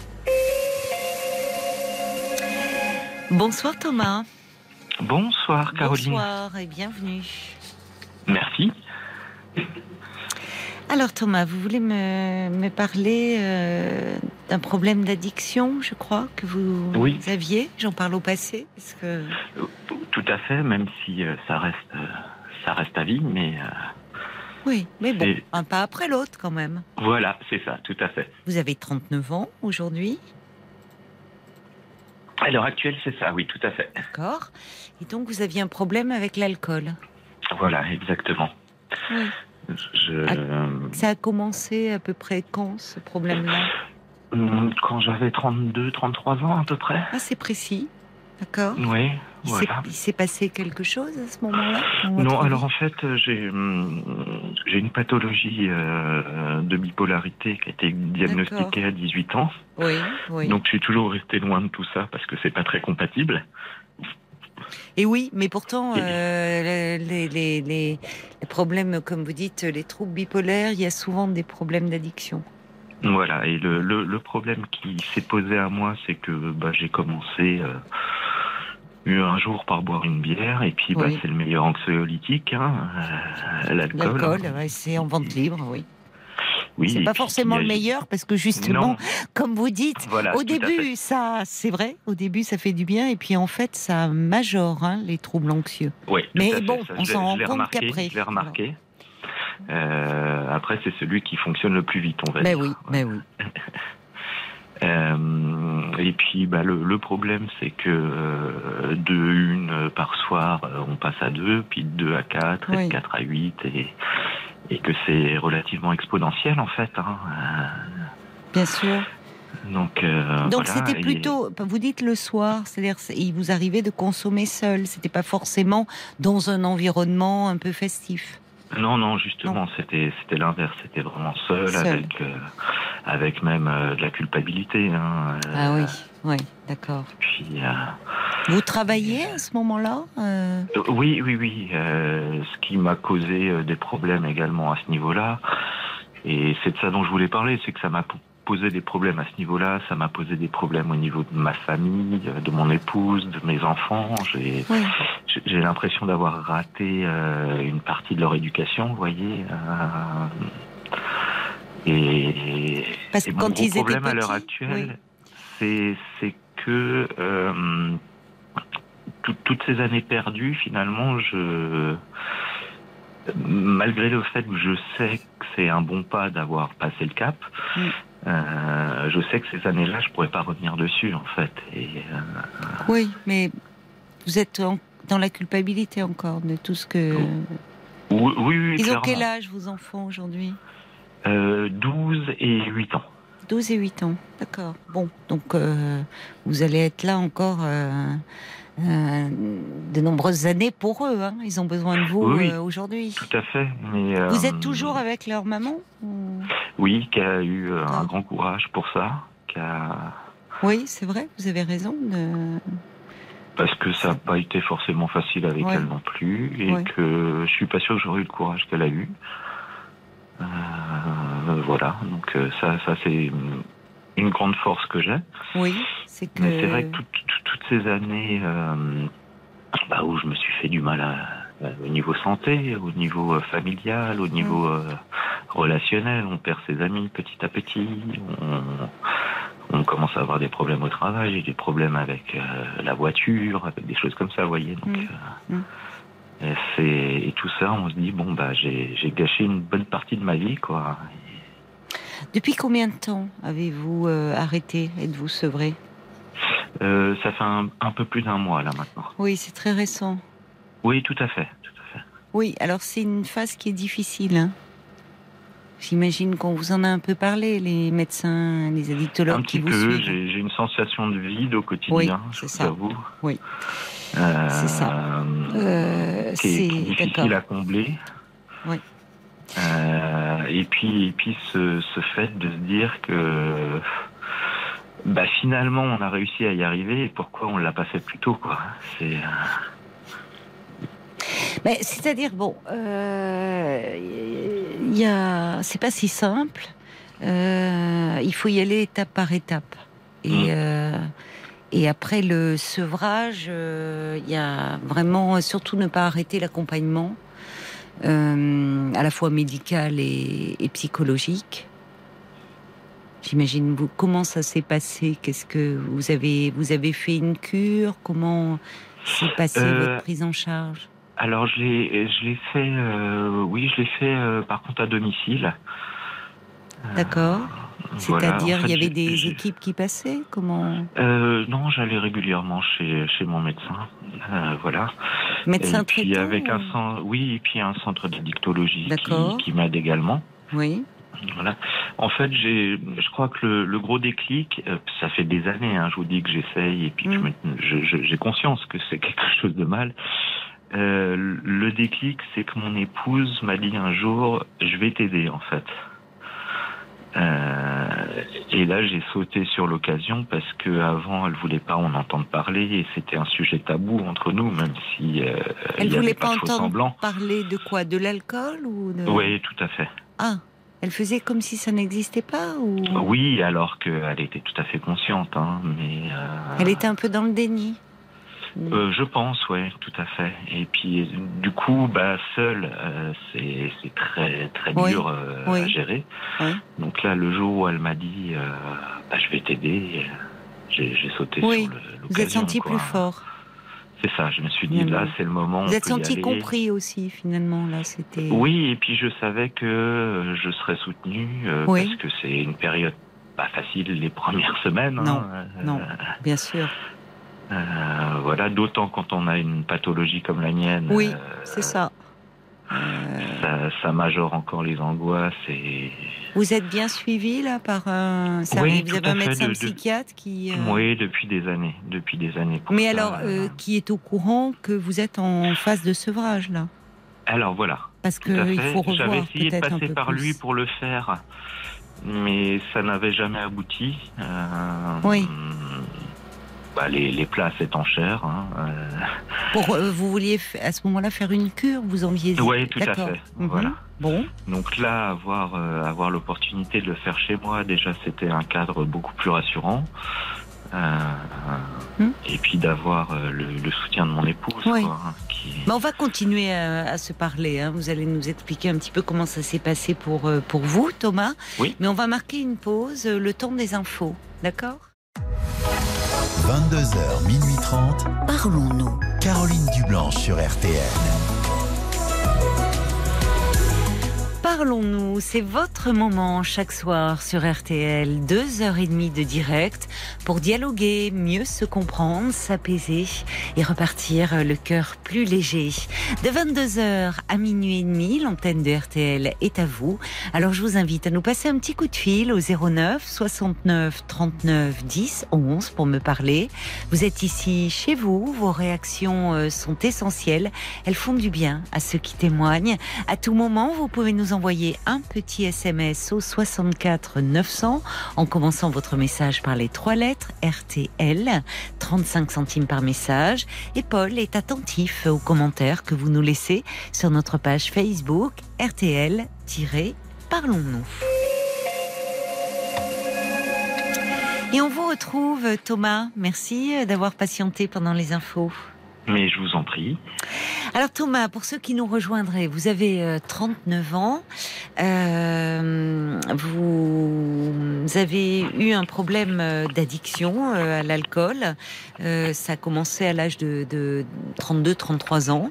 vous êtes en couple avec deux enfants et alors que vous êtes sevré depuis un mois, vous vous posez beaucoup de questions. vous êtes un peu dans dans la culpabilité de ce que vous avez un peu, vous dites, raté. Ce sont vos mots par rapport notamment à l'éducation de vos enfants. Euh, euh, bon, alors. Euh, je vous demandais un petit peu comment s'était passé ce, ce, sevrage. et vous me dites que ça s'est fait à domicile, mais vous étiez suivi par un centre d'addictologique. Et le déclic, ça a été que, euh, que votre épouse vous dit je vais t'aider, alors que jusque-là, au fond, l'alcool était assez tabou, vous n'en parliez pas tous les deux. C'est ça. Euh, son papa euh, était alcoolique pendant des années. Lui, il s'est sevré que à l'âge de 60 ans. Donc, elle en a beaucoup souffert euh, jeune, je le sais. Oui, oui. Et, euh, et sachant cela, bah, c'est vrai que moi, je voulais pas non plus euh, euh l'embêter avec ça. Et, euh, et comme je vous dis, elle a eu beaucoup de force, je pense, elle, de se dire bon, bah, je passe outre ça et je vais l'aider quand même, quoi. Oui, ce qu'elle n'a pas pu faire avec son père, elle l'a fait avec vous. Ben, c'est ça, elle a mis du temps. Oui, oui. Mais, euh, mais c'est venu. Mais ça a été pour euh, vous une force supplémentaire. À deux, on est plus fort. Et ah ben, alors... parce que, comme je vous disais, euh, du, du fait, sachant que c'est quelque chose qui la faisait souffrir, les rares fois où j'ai tenté tout seul, je devais me cacher. Et bah, je pense que vous savez la difficulté d'un sevrage. donc, seul, en se cachant pour pas faire de mal à sa compagne, c'est quasi impossible. Hein. Oui, je comprends mieux pourquoi c'était pas abordé. Finalement, il y avait quelque chose de trop douloureux pour elle. Ça l'a ramené trop euh, à sa propre histoire. Et moi, j'ai été d'autant plus honteux que euh, j'ai connu son père avant, justement, et que je me suis toujours dit que jamais je voulais finir comme ça en fait. Et, oui. et je suis passé par la même chose. Oui, mais alors encore une fois, parce que vous me dites que vous vous avez vous êtes suivi aussi pour des troubles bipolaires d'ailleurs qui ont été diagnostiqués tôt. C'est une chance finalement. C'est rare. Oui. Euh, vous dites à 18 ans. Euh, euh, beaucoup de personnes ont un peu un parcours du combattant avant que leur bipolarité soit vraiment euh, diagnostiquée. Je, je, je, sais bien. Je travaille d'ailleurs moi-même dans le domaine de la psychiatrie euh, et, je sais euh, à quel point j'ai eu la chance euh, de ce côté-là. Oui. Et, de pouvoir être stable pendant des années. C'est ça, vous avez un traitement qui vous convient bien. voilà, et puis je, je, ne renie pas la maladie, j'en ai conscience, je sais ce qu'il faut faire pour me soigner. Ça. Ah oui, oui, mais on peut bien vivre avec à partir du moment oui, oui, c'est ça. Il faut, il faut s'écouter, savoir quand ça va moins bien, quand ça va bien. Quand, Et là, forcément, enfin, on, on retrouve, si vous travaillez dans l'univers de la psychiatrie, vous êtes soignant? Oui, tout à fait. Euh, vous savez euh, à quel point ben, les, addictions sont fréquentes. Hein euh, ben, je, travaille d'ailleurs dans ce domaine, ce qui était d'autant plus difficile. Ben oui, oui, j'imagine. Peut-être difficile de demander de l'aide. c'est ça. encore plus difficile de voir les, ravages que cela pouvait causer également. Hum, hum, hum. Et mais bon. L'important, c'est que vous l'ayez fait. Oui, et que vous savez que vous êtes dans une période là euh, assez de vulnérabilité. Euh, parce que euh, finalement, le, vous avez dit le, au départ, vous c'était la bière, si j'ai bien compris. Bon, oui, ça, c'est l'anxiolytique en vente libre, l'alcool. Ça vite. C'est au départ, au début, ça marche bien. Ça, ça rend tout plus léger. Et après, malheureusement, c'est pire, puisque on sait que même sur une quelqu'un qui a un peu des troubles anxieux, euh, bah, il vaut mieux éviter la consommation d'alcool parce que ça peut dégénérer en crise d'angoisse. Ben oui, mais on a beau savoir. Et puis après avoir passé des années justement euh, à se réveiller en pleine nuit avec une crise d'angoisse à cause du manque. C'est ça. Oui, et puis il y a aussi le je suis allégé depuis qu'il n'y a plus ça. Alors, il y a aussi que quand on arrête finalement ce, substitut, euh, cette béquille, on est vraiment face à soi-même. Oui, c'est ça. Et euh, c'est là, que je vous disais que. Bah, il y a la culpabilité. C'est pour ça que je vous ai appelé finalement. C'est cette culpabilité, c'est le fait de me dire est-ce que je vais réussir à reconstruire quelque chose? Est-ce que c'est pas trop tard? Est-ce que euh, Mais oui, vous allez y arriver. Il est, il est, il est pas trop tard. Euh, il est pas trop tard. Vous avez euh, votre votre couple a, a résisté? Donc ça l'a mis à l'épreuve votre couple, mais il a résisté. Vos enfants, épreuve même. Mais vos enfants, euh, comment, eux, est-ce que vous pensez qu'ils euh, s'étaient aperçus de vos difficultés? Oui, oui, Parce oui. qu'à 12 et 8 ans, euh, voilà. Oui, non, mais je pense qu'ils s'en sont aperçus. Ça a été parlé un peu avec eux Ou ils ont su que vous étiez en train de vous soigner? J'aimerais maintenant, mais je trouve que avec la grande, j'arriverai. Avec la petite, je me dis que c'est peut-être trop tôt pour elle euh, pour aborder ce genre de sujet. Tout dépend comment elle sent les choses. À 8 ans, elle peut. Tout dépend ce qu'elle a perçu, senti, vécu. Elle l'a perçu. Je sais qu'une fois, elle m'a dit. Euh, et alors ça, c'était euh, quelque chose de très douloureux aussi, de me dire, bah voilà, elle s'en rend compte. Oui. on était tous les deux en sortie. Elle m'a dit, papa, je crois que tu bois un peu trop d'alcool. Oui. Euh, et je peux euh, vous dire que, bah voilà, je, je suis un papa, alors, comme on va dire, entre guillemets, plus moderne que ce que pouvait l'être le mien. J'ai des horaires aussi de travail qui me le permettent. Hein. Mmh, mmh. Euh, le mien était tout le temps absent, je l'ai jamais vu. Mais, euh, mais justement, j'ai toujours eu à cœur euh, bah, euh, de m'occuper de mes enfants. Mon épouse travaille comme moi donc j'ai toujours eu à cœur de partager les tâches ménagères, mmh. par exemple. Mmh. Je me suis toujours dit, je vois pas pourquoi si on travaille tous les deux, elle ferait tout et moi rien. Donc on partageait tout et à cause de ça aussi, bah, j'étais plus absent là-dessus. Elle gérait beaucoup plus de choses, les enfants, les tâches ménagères et et je sais, je l'ai un peu épuisé là-dessus et euh, c'est quelque chose de difficile, vous voyez, pour euh, pour moi parce que c'est pas ce que je voulais, mais euh, oui, mais à un moment il n'y a pas le choix, quoi. Bah, exactement. À un moment, vous ne pouviez pas faire autrement. Vous avez été pris dans ce qui est le propre de l'addiction, c'est-à-dire euh, à un moment le reste finalement ne compte plus. Il y a que ce rapport-là, et c'est maintenant que vous êtes dans un retour à la réalité d'une certaine façon que vous êtes envahi de culpabilité. Donc mm. c'est là où il est important de, euh, euh, de pouvoir avoir un espace pour en parler, euh, pour être accompagné. Mm. Parce que c'est un moment de fragilité quand on se retrouve comme ça ben, face à soi-même, à ses manquements, à, que l'on a tous, à ses fragilités. Bon, c'est pas. Il y a un risque de rechute, vous le savez. Donc il est important de ne pas euh, euh, lâcher et d'être accompagné. Ouais, je, vous avoue que c'est vraiment pas vers là que je vais à l'heure actuelle. Oui, mais évidemment. Enfin, euh, personne. c'est, non, mais même je, voilà, ça j'ai pris conscience de tout le mal que ça a pu avoir sur oui, mais vous êtes tellement dans la culpabilité. Pardonnez-moi, mm. je vous interromps, Thomas, mais. Oui, oui, mais je vous en prie. Le, problème, c'est que quand il n'y a plus l'alcool qui finalement, quand il n'y a plus cette béquille, ce qui tient lieu à un moment de béquille, c'est que on se retrouve, quand je disais face à soi-même, face à l'anxiété, face peut-être aussi à un état un peu dépressif.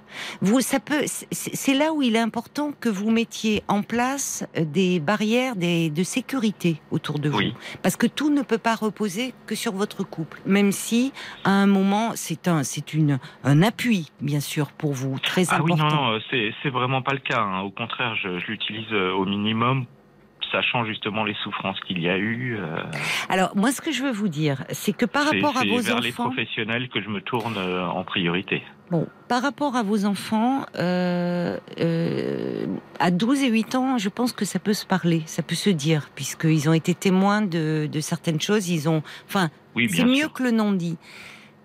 Pour le moment, c'est un peu trop tôt quand je vous écoute.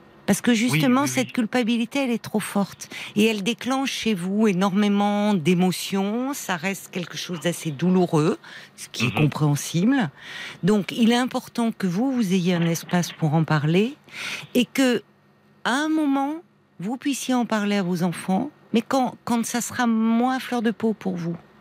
Parce que, en fait, euh, ça peut euh, et, et c'est une c'est une leçon de vie aussi. Ça montre aux enfants que euh, on peut euh, traverser des périodes difficiles. On peut même peut-être à 12 ans, euh, c'est possible d'expliquer, dire voilà, j'ai de parler de des troubles bipolaires et de dire que j'avais une certaine mhm. fragilité, mais je je suis bien suivie et finalement ça m'a entraîné à un moment donné. C'est vrai que je buvais un petit peu trop d'alcool, mais maintenant j'ai fait en sorte de me suivre, finalement de me faire soigner, ça montre au fond euh, que leur papa, c'est quelqu'un aussi de responsable qui ne le fait pas porter. Vous culpabilisez aujourd'hui où vous êtes dans un processus d'arrêt, alors que quand vous étiez dedans, bah, vous étiez tellement dedans que, vous voyez, c'est là où il faut vraiment que vous soyez accompagné. Parce que là, tout vous revient de plein fouet. Oui, c'est ça. C'était, c'était mon anesthésiant, hein, euh, eh ben oui. anesthésiant mental, on va eh dire. ben oui. Donc c'est pour ça que c'est une période un peu à risque quand on est comme ça si proche de l'arrêt. Il faut bien commencer. Mais c'est une période de grande vulnérabilité. Parce que là, effectivement, ben, on n'est plus anesthésié. Donc on prend tout de plein fouet. Oui. Et pour le moment, si vous voulez, la priorité, c'est de consolider euh, Mhm. votre état, de stabiliser. Et donc, comme vous le dites, d'être bien entouré. En premier lieu par votre psychiatre, qui sait, Oui. qui vous connaît, qui vous suit pour euh, euh, les troubles bipolaires, en lui disant que vous êtes vraiment en période là de sevrage. Donc, euh, il peut aussi adapter un peu votre traitement, vous voir peut-être un petit peu plus souvent, et en ayant un espace de thérapie, de soutien. Mhm. Je ne sais pas quelle est votre question par rapport à ça, parce que pour le moment, il y a trop de, si vous voulez, euh, c'est au moment où vous êtes en train de reprendre le contrôle, d'une certaine façon, Oui. de votre vie, où, où vous êtes en train de vous dire, oh là là, qu'est-ce que j'ai raté Est-ce que c'est pas trop tard Est-ce que, voyez, donc il n'est jamais trop tard. Oui, c'est ça. Vous- vous n'êtes pas- vous me parlez là, du vous père répondez de- à ma question. Ma question principale était celle-là. C'était est-ce que avec mes enfants, avec mon épouse, ça n'a pas duré trop longtemps et euh, Oui. ai-je une chance de, de pouvoir reconstruire quelque chose sans qu'il y ait de séquelles pour elle euh, Vous lui avez posé la question? C'est comme vous le disiez juste euh, précédemment. Je pense que c'est encore un peu trop tôt. Je suis encore trop dans l'émotion pour avoir une discussion euh, vraiment raisonnée euh, de ce côté-là. Je, je pense qu'il faut que j'attende encore un petit peu pour euh, pour faire ça. C'est ça. Alors, pour votre épouse, c'est différent. Pour votre épouse, elle est adulte, vous êtes, il y a ce lien de couple. Votre épouse, évidemment, elle a, il y a son histoire, hein, de ça, fille avec son c'est pour père. ça que je vous disais ça en fait. Donc, peut-être qu'elle, je ne sais pas comment elle vit les choses. euh, il peut y avoir euh, euh, un sentiment de réparation un peu de son histoire. Quand je vous disais ce qu'elle n'a pas pu faire avec son père, parce que l'enfant ne, ne peut pas soigner un parent, au fond, avec vous, c'est très gratifiant ce que vous lui renvoyez. Pas ce que vous avez vécu, mais là, ce que vous lui renvoyez, c'est à partir du moment où elle dit je vais t'aider, que finalement vous avez pu sortir la tête hors de l'eau, vous avez pu vous appuyer sur elle. C'est Oui. important, elle, euh, enfin, de pouvoir en parler et peut-être qu'elle, elle puisse aussi exprimer euh, ce qu'elle a vécu pendant la période où vous étiez mal, où vous étiez mal, et à quoi ça l'a ramené de son histoire, vous voyez, euh, avec son père. Parce que pour Euh, les enfants, c'est évidemment pour les enfants, euh, euh, c'est lourd d'avoir un parent qui va pas bien. Mais dans- d'après ce que je comprends, euh, c'est vous avez vous arriviez un peu à dissimuler, si tant est qu'on puisse dissimuler. Il n'y avait pas eu de crise. euh, Enfin, vos enfants ne vous ont pas vu. euh, je. Non. Non, non. Je, pour ça, euh, j'étais un bon acteur. Mais euh, je sais que c'est le festival de Cannes en ce moment. Mais euh, par moment, je pense que j'aurais pu avoir la palme. Oui, mais ça, c'est le propre de les, tout- tout- toutes les personnes plongées dans, la, dans des addictions. oui, dans les addictions, hein, bien sûr. bah, Mais manipulent ce qui est- beaucoup. ce qui est hein. encore plus Enfin, c'est culpabilisant parce que finalement, on est un menteur, quoi. Oui, mais alors, vous voyez, Thomas, là, là, il faut vraiment, euh, là, euh, vous voyez, l'estime de vous, là, elle est, elle est, elle est, elle est au plus bas, là, en ce moment. hein. Je suis Mhm. un menteur, j'ai raté, j'ai raté l'éducation de mon enfant, ça se trouve mon coup. Ben, vous voyez, là, là la, réali- le, le, le, le- la réalité vous tombe dessus et vous voyez vraiment le côté euh, tout, en, tout en négatif, là. En ce moment. Thomas? Oui, je pense. Oui, oui, je pense que vous avez raison, effectivement. Euh, Et euh, parce que vous vous retrouvez. Que vous êtes en train de, de dépeindre un tableau de vous-même, euh, évidemment, c'est-à-dire de, de faire un bilan de ces années. oui, Euh, c'est ça. Et, oui. et, et, et en, en vous disant qu'est-ce que je leur ai fait traverser, ça se trouve, je vais peser sur leur vie. Au moment où finalement vous êtes en train d'inverser le processus. Donc il faut continuer dans cette voie-là. parce que rien n'est jamais euh, définitif et même un parent. En plus, si vous voulez, un, enfant peut tout à fait se construire, même s'il a un parent qui a des, des, difficultés psychologiques ou eu un problème d'addiction. Mais à partir du moment où justement les choses peuvent être euh, parler et expliquer. Quand je disais ça peut même être une leçon de vie, de dire que on peut se trouver à faire face à des difficultés. Vous n'êtes pas responsable euh, des troubles bipolaires. On ne viendrait pas vous reprocher euh, si vous aviez un diabète ou je ne sais quelle euh, maladie chronique. Bon. Bon, après, je pense que vous êtes consciente comme moi que dans la société actuelle et pour euh, voilà être aussi un petit peu dans le ce milieu-là, malgré l'évolution de la société, ça reste un des sujets tabous en termes de santé. La, les troubles psychiques Tout ce qui est troubles psychiatriques euh, en règle globale. Hein. Oui, oui, mais euh, d'accord, mais là, on parle plutôt de la façon dont, bien sûr, oui, malheureusement. Mais euh, ce qui est euh, très injuste, mais c'est parce que c'est souvent euh, parce que ça fait peur, parce que c'est il y a souvent beaucoup de on ne comprend pas euh, ça. On a ce, on, on, rejette ça en disant la folie, alors que bon, euh, avoir des troubles bipolaires, c'est plus être dans la c'est pas être dans la folie. on peut très bien avec un traitement être stabilisé, mener une vie. Enfin, vous voyez, on, bon. donc aux enfants, ça peut s'expliquer. Là, elles sont peut-être un peu jeunes, mais je veux dire, on ne viendrait pas à l'idée de, ça viendrait pas à l'idée de reprocher à quelqu'un une maladie chronique, physiquement. Vous voyez, une maladie organique. Mais là, là, vous êtes un peu vous accablé. Moi, ah c'est ce que j'entends. Oui, bon, donc c'est pas le moment d'en parler euh, pour le moment. Euh, c'est le moment de continuer à vous soigner de vous dire que vous êtes toujours dans un processus de soins, ce que ne font pas malheureusement beaucoup de personnes. C'est-à-dire que elles arrêtent, elles pensent que voilà, maintenant le travail il commence. C'est ce que dit d'ailleurs Joseph. Il faut peut-être aller voir un peu du côté de chez soi et regarder aussi ce qui a pu déclencher l'addiction. Alors certes, je disais que dans les troubles bipolaires, il y a des conduites addictives, mais bon, une fois qu'on a dit ça, on n'a pas dit grand-chose. Oui, non, après, le, Qu'est-ce qui fait que dans votre problème. histoire, Sinon, on fait, vous la nuit ensemble, mais le, le, le, déclencheur, je le connais. Mais c'est certain que là, là on, on, on, envisagerait une autre thématique. Mais euh, Oui, mais donc c'est maintenant que le travail... C'est une autre forme de travail qui commence. Oui, oui. Eh oui, c'est une autre forme de travail. C'est pas fini. Quand on, quand on dit, bon, ça y est, j'ai décroché mais le travail commence. Oui, c'est là, c'est là que j'avais, j'avais pas forcément conscience de ça. Là, vous, vous m'aidez là-dessus. Merci, Caroline. Et oui, parce que quand c'est, c'est-à-dire que tout d'un coup, il n'y a plus la béquille. Alors, c'est, vous avez fait, euh, vous êtes un boulot énorme là.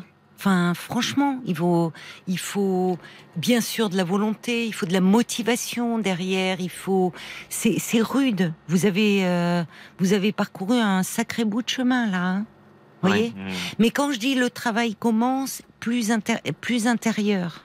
C'est-à-dire au fond, euh, c'est ce que dit cet auditeur, euh, Joseph. C'est, euh, c'est-à-dire là, vous êtes face à vous-même et face à aussi peut-être cette mauvaise image que vous avez de vous-même, qui revient à travers des choses que vous dites, à travers des mots, j'ai raté ou à quoi ça vous mhm. renvoie. Enfin, vous voyez, je suis un menteur. Bon, donc là, il va falloir un peu être accompagné, soutenu et parler de vous et puis vous allez voir qu'après, vous pourrez parler de vos enfants.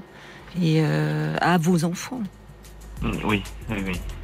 Euh, euh, Joseph ajoute culpabiliser. essayez de ne pas culpabiliser pour ce qui s'est passé. vous n'êtes pas forcément consciemment à l'origine de cette addiction. allez de l'avant. Vous avez fait le plus gros du chemin. Et c'est vrai. C'est vrai. simplement, je il ne faut pas. Euh, si vous voulez, l'addiction, c'est c'est la c'est ce qui c'est la, la surface euh, émergée de l'iceberg. En dessous, il, en reste. Vous voyez? Ah oui, bah ça, ça je le sais bien, hélas. Bon, non, pas hélas. Parce qu'en Bah, fait, euh, non, hélas, pas dans hélas. le sens où je sais qu'il y a encore un combat à mener, quoi. Mais oui, mais c'est le plus intéressant. C'est le plus intéressant parce que sinon on peut pas. On, on a tous hein, des petites béquilles hein, qui nous aident à tenir. Oui. Bon, on a tous des petites béquilles et parce que, euh, mais parce que voilà, euh, c'est pas facile de, de voir ce qui nos fragilités. Mais finalement, c'est aussi intéressant de se pencher là-dessus, voyez, et d'arrêter de se mentir parce qu'on peut tous se mentir à nous-mêmes. Bon, donc c'est là qu'il y a un travail intéressant euh, à faire sur vous et, et qui aussi là vous êtes, vous, vous êtes en train de balayer la route, balayer le chemin de, de vie pour vos enfants. Vous leur refilez pas. Vous savez, vous savez bien que de génération en génération, on s'en refile hein, des valises, des, des Ben, malles oui, entières oui, de problèmes. Je sais bien, et je, justement, c'est c'est bien ça qui me fait peur. Je sais comment ça marche chez moi depuis quelque temps, donc. euh, Oui, mais peut-être que justement le travail n'avait pas été fait.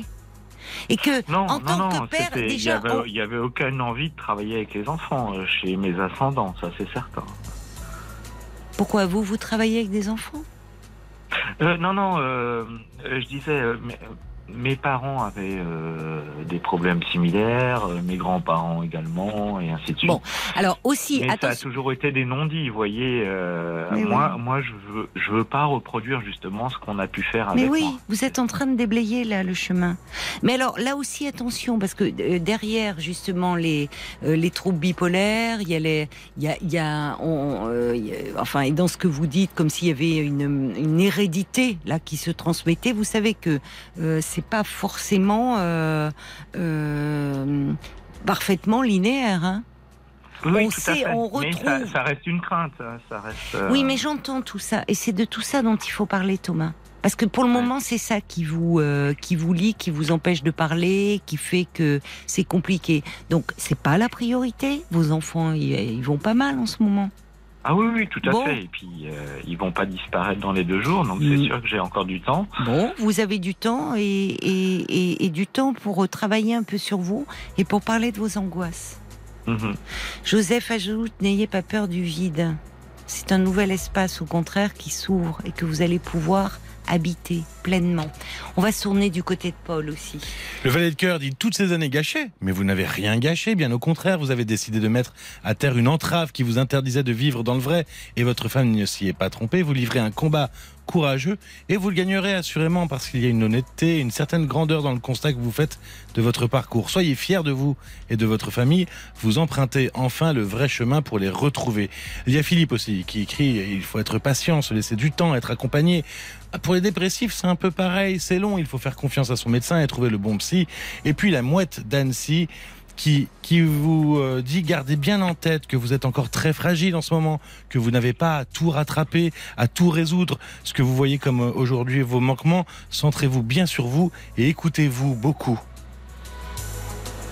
C'est ça, Mhm. c'est ça, pour ne pas... euh, parce que là, il y a quelque chose euh, qui, souvent, après un sevrage, il y a quelque chose d'un peu dépressif qui peut s'installer, qui est... Oui, enfin, c'est un classique. qui préalable, était hein, déjà au préalable, mais euh, souvent, alors, je, hors trouble bipolaire, euh, l'alcool vient souvent masquer une dépression. Bon, pour faire Oui, oui, et ça. schématique, je parle plutôt, puisque vous connaissez pour ceux qui écoutent, qui ne connaîtraient pas bien, quand on arrête l'alcool, ben, on se retrouve face à quoi? Face à sa dépression, en fait. Oui, face à ce qu'on essayait d'anesthésier depuis. Donc, c'est pour ça que je disais que le travail commence. C'est-à-dire que, et enfin, là, on va pouvoir se réparer. voyez? Et c'est là où c'est important. Et on se, là, au fond, on aborde le problème. On n'est plus en train de le fuir. Alors, oui, ça demande euh, déjà ce que vous avez fait, bah, euh, du, du courage, du volontarisme, de la motivation. Mais vous en avez. Donc, euh, faites-vous confiance. Appuyez-vous évidemment sur votre couple, sur ce que vous avez réussi à construire. Mais effectivement, vous avez raison de ne pas trop faire porter sur votre couple et d'aller aussi vous adresser à des professionnels. Pour, euh, Oui, voilà. puis je crois que le, le dernier témoignage, même si les autres étaient tout aussi intéressants, euh, m'a ouvert aussi un petit peu l'esprit sur le fait que je, je veux que les choses aillent peut-être un peu trop vite aussi. Oui, mais bien sûr. Ce qui est normal. On a envie de vite aller mieux et c'est c'est bien. Ça va vous porter ce désir-là. Mais justement, euh, donnez-vous du temps. Mhm. Bonne, euh, bonne chance, bon travail et plein de bonnes choses à vous, Thomas. Eh ben, merci beaucoup pour euh, tous ces bons conseils, euh, ce réconfort et une bonne fin d'émission. Merci, soignez-vous bien. Au revoir, Thomas. Merci. Au revoir. Jusqu'à minuit 30. Caroline Dublanche sur RTL. Parlons. 22h, minuit 30. Parlons-nous. Caroline Dublanche sur RTL. Avec Thomas, on parlait euh, bah, de nos imperfections, de nos fragilités. Il y a quelqu'un qui dit oui, mais ce qui fait que la rose est précieuse, c'est justement sa fragilité. On accueille euh, maintenant Aline. Bonsoir, ma chère Aline. Bonsoir, Caroline. Vous m'entendez bien? Oui. Oui, vous êtes un peu intimidée. J'ai pas entendu la fin de la citation que vous avez, dont vous avez ah, c'était pas une citation, c'était un petit message euh, ah, de, par SMS qui dit bah oui, ce qui est précieux, ce qui fait la richesse de la rose, c'est sa fragilité. C'est vrai que souvent, eh oui, bien entendu. on en a peur évidemment, de, on a peur de nos imperfections. Mais oui, oui, voilà. Eh bien, je félicite les deux personnes qui étaient précédemment avant moi parce qu'elles ont une voix calme. Oui. Et que j'ai peur de bafouiller. Je vous demande de m'aider à finir mes phrases. Oui, bien sûr, volontiers. Pourquoi vous, êtes un peu intimidée euh, ou Oh, je suis, j'étais bloquée avant. Je vous en parlerai. Bon, eh ben écoutez, on va commencer tout de suite pour C'est la meilleure façon d'évacuer le stress, c'est l'action. Allez, on se lance dans votre histoire, Aline. Alors, je disais à Paul que j'ai 78 ans. D'accord. Un petit peu hors taxe. Et alors je reprends, ne m'en voulez pas l'expression de la dame, pas l'expression, mais de la personne précédente qui s'appelait Annie, Annie, pas la précédente, mais la personne d'avant. J'ai été trois fois opérée du cœur alors. Et j'ai fait trois infarctus. Oui. J'ai été rattrapée à la dernière minute, comme le disait Annie. Et vu mon jeune âge, euh, j'ai, je vous téléphone. Oh oui, ben, j'ai pas changé de prénom et je vous téléphone du Sud. D'accord. Et. Vous êtes hospitalisée en ce moment ou vous êtes chez vous? Je l'ai été. Je dois y retourner, mais ça sera moins grave. Ce sont des stunts, ça fait moins. Enfin, bon. Vous, allez, vous allez aller être, vous devez aller dans une maison de convalescence Voilà. Euh, non, j'ai dit à Paul que j'avais décidé d'aller dans. C'est pas un EHPAD, c'est une résidence autonome. D'accord. Qui mélange les seniors, comment vous dire, les vacanciers, les. C'est une maison qui, ah bon? qui est à Théoul-sur-Mer. J'avais fait des séminaires déjà là-bas. Oui. Et j'ai décidé d'y aller définitivement. D'accord. J'ai eu l'accord du département parce qu'il me fallait une aide financière pour un an. Mhm. Et j'ai été obligée de faire un dossier complet. Oui. Mari, enfant, etc. Alors, ce qui m'a choqué énormément, j'ai reçu un acte de naissance. Je savais que j'étais adoptée. Oui. Mais on m'avait pas tout dit. Oui. Vous avez découvert des choses sur votre histoire. Exactement. Euh, en constituant ce dossier pour entrer dans cette résidence. Oui, ah oui. Euh, D'accord. Qu'est-ce que vous avez appris Pourquoi Pourquoi eh ben, que j'étais pas, j'avais pas été ramassée d'un ruisseau, mais que euh, je ai dit à Paul, j'aime pas le mot biologique, mais ma mère, puisqu'on dit maintenant biologique, il y avait un nom. Elle avait laissé. Euh, oui, il y avait un nom dans, dans le dossier. Euh, non, euh, que le prénom, le mien. D'accord. alors qu'on m'avait toujours dit que, bon, on m'avait trouvé dans le... Ça m'a choqué terriblement, à mon âge. Mais c'est normal, même, enfin, quel que soit l'âge, c'est d'autant plus. Ça, ça ah, concerne âge, votre histoire. que je ne suis pas moi-même, entre guillemets, bien, bien sûr. Oui. Enfin, en tout cas, qu'on vous a raconté une histoire qui n'était pas la vérité. Oui, on m'a presque accusé de ne pas euh, d'être j'ose pas dire d'être rien. Bah si, parce que c'est pas anodin de dire euh, on m'a trouvé dans le ruisseau, comme si. Oui, on t'a sorti du ruisseau. C'est une expression que vous avez entendue? Oui. Qui est effectivement comme si vous étiez euh, rien et que ça bah, eux se rehaussaient. Euh, enfin, tu as vu, on t'a adopté, donc on t'a donné. voilà, tu n'étais rien et grâce à nous, oui, euh, j'ai été très bien élevée avec des parents adoptifs qui avaient déjà des enfants. Oui.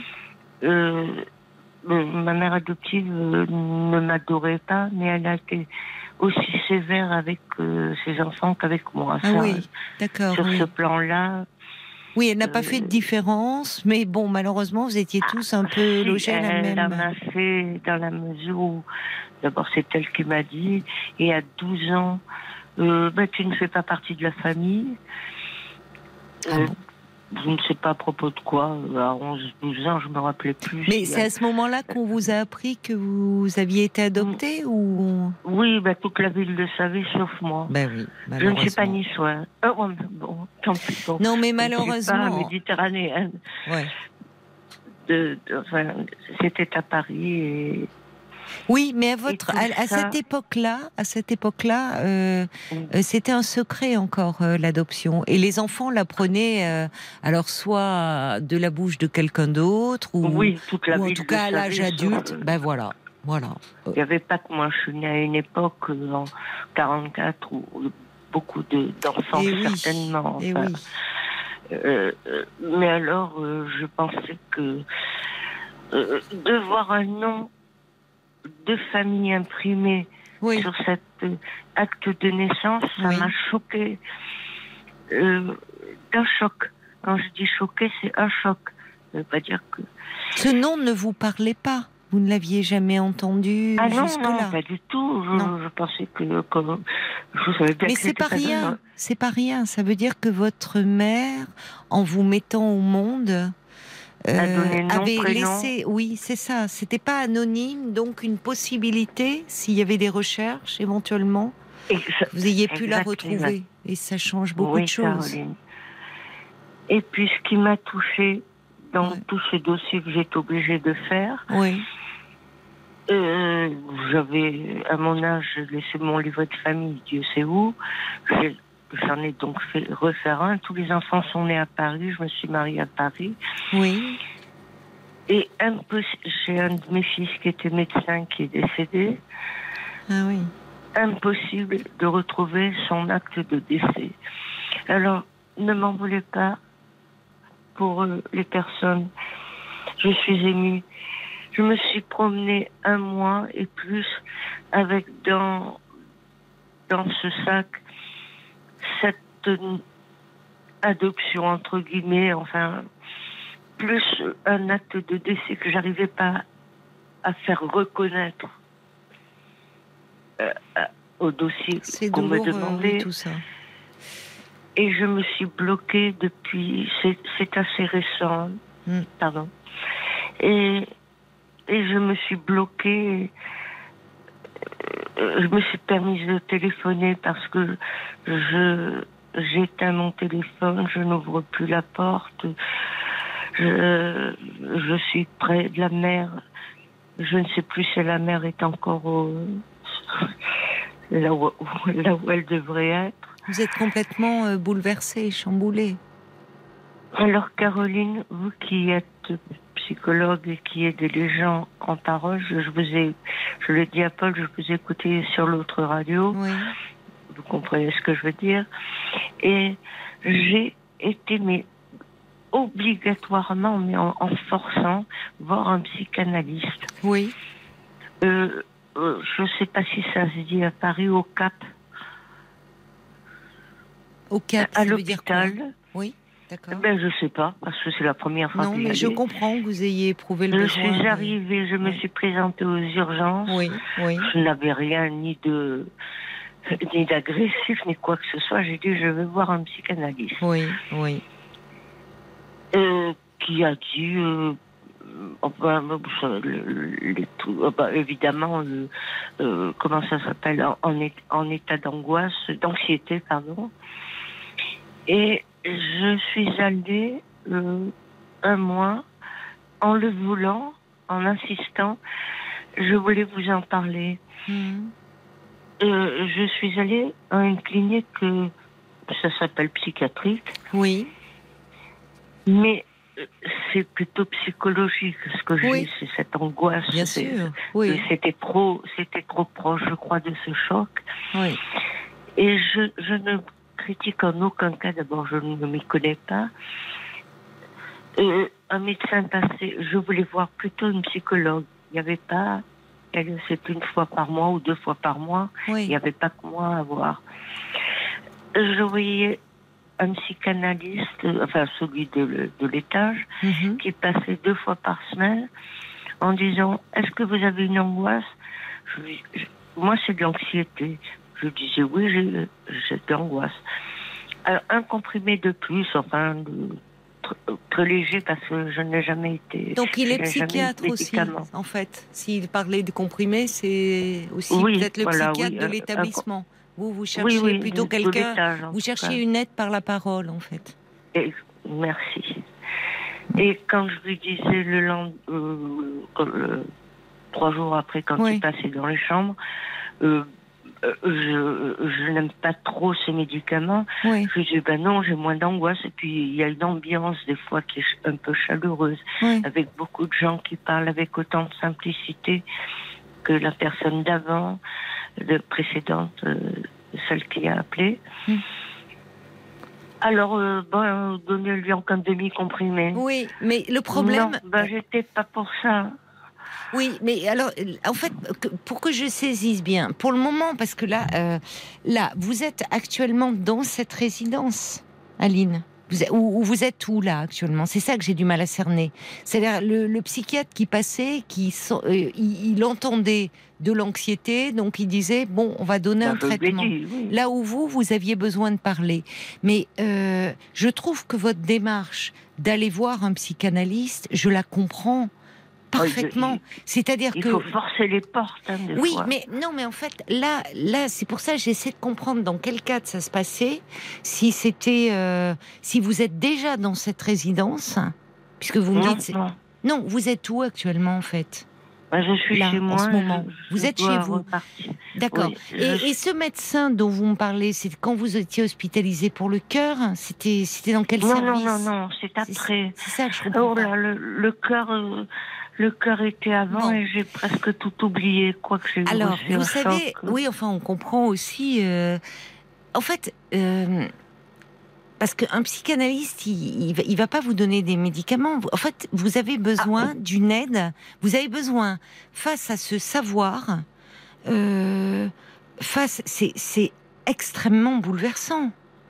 C'est ah. d'ailleurs quand vous décrivez que vous aviez à la fois dans votre sac, vous êtes promené avec vous, comme finalement, comme si une nouvelle fois vous étiez mise au monde. Ce, Merci. Bah oui, de comprendre. Ce, cet acte de euh, finalement où, figure le nom de euh, la mère qui vous a mise au monde et qui avait laissé son nom. De, de, de, Plus l'acte de, décès de votre fils. Pas retrouver à Paris. C'est ça. Donc on comprend l'état de, enfin de, de, de, désarroi, de, désarroi dans lequel vous vous trouviez. Donc euh, je pense que, alors aujourd'hui, euh, vous avez raison de vouloir aller parler de tout ça. Je, ne sais pas, il y a combien de temps là ce que vous évoquez là? Ça c'était il y a combien de temps? C'est récent tout ça. Ça date de quoi? Quelques jours, quelques semaines? Euh, quelques semaines. et La dernière intervention cardiologique, c'était il y a... Avec les, les Covid, euh, j'ai sauté du temps. Alors, pour, pour voir un psychanalyste, en fait, vous pouvez, de chez vous, euh, appelez, regardez euh, les, les, euh, les, Je n'ai pas Internet. Bah, quelqu'un ne peut pas euh, autour de vous euh, faire cette recherche, euh, ah, même un médecin traitant. de dire à Paul, c'est que mon médecin traitant, où je n'avais rien à dire, il comprenait. Il est maintenant à Antibes. Bah, du coup, j'ai tout, oui. tout, tout Oui, c'est pas grave. Et non, je rien à cacher de spécial. Et, non, mais on vous a caché beaucoup de choses, c'est bien le problème. Et, oui, mais il n'y a plus.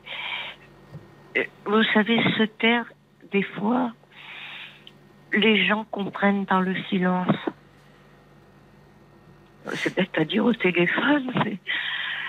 Oui, enfin, il y a là... non. Moi, ce que j'essaye là concrètement de voir, c'est bon. Vous êtes toujours dans cette démarche d'aller voir un psychanalyste pour parler de votre histoire? Oh, je commence à en douter si c'est pour mettre une pilule. Mais non, mais non, justement, euh, euh, Aline, c'est ce que j'essaie de vous expliquer, c'est que euh, vous cherchez à voir un psychanalyste. Bon, mais un psychanalyste, un psychologue, ils, sont pas, ils sont pas généralement.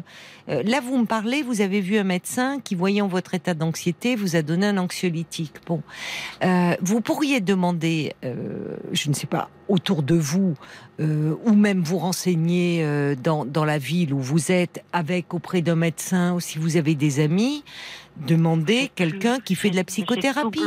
Caroline. Mais comment tout est bloqué? Je comprends pas. C'est ça que je ne comprends pas, Aline. Qu'est-ce qui est bloqué? Fermer la porte, fermer le téléphone, éteindre le téléphone et non, non, mais attendez, c'est ça que je ne comprends pas. Comment ça, vous avez bloqué? Vous m'appelez bien là, avec votre téléphone, Aline. Euh, si vous avez... Heureusement que la boîte de Paul. Oui, mais Aline, Aline, Aline, Aline, on va essayer de se raccrocher au concret là. Euh, vous, vous, votre téléphone, il fonctionne puisque vous avez appelé le standard de Parlons-nous avec votre téléphone. Quand je vous ai dit, c'est que je le fermais, que je le bloquais, mais pardon, bien sûr. Bon, vous avez un médecin traitant là? Il est plus là, justement. Il est à Antibes, d'accord. D'accord. Bon, à Nice, il y a des médecins traitants. Hein. Vous pouvez voir quelqu'un. Et à Nice, il y a forcément des psys. Il y a forcément des psychothérapeutes, il y a forcément des psychanalystes euh, que vous pouvez euh, aller voir. Donc, euh, auprès de qui vous pourriez demander ça? Enfin, je veux dire, vous n'avez pas Internet, mais vous pouvez. personne ne me connaît. Je, je parle plus. Euh. Mais vous ne sortez plus de chez vous, là?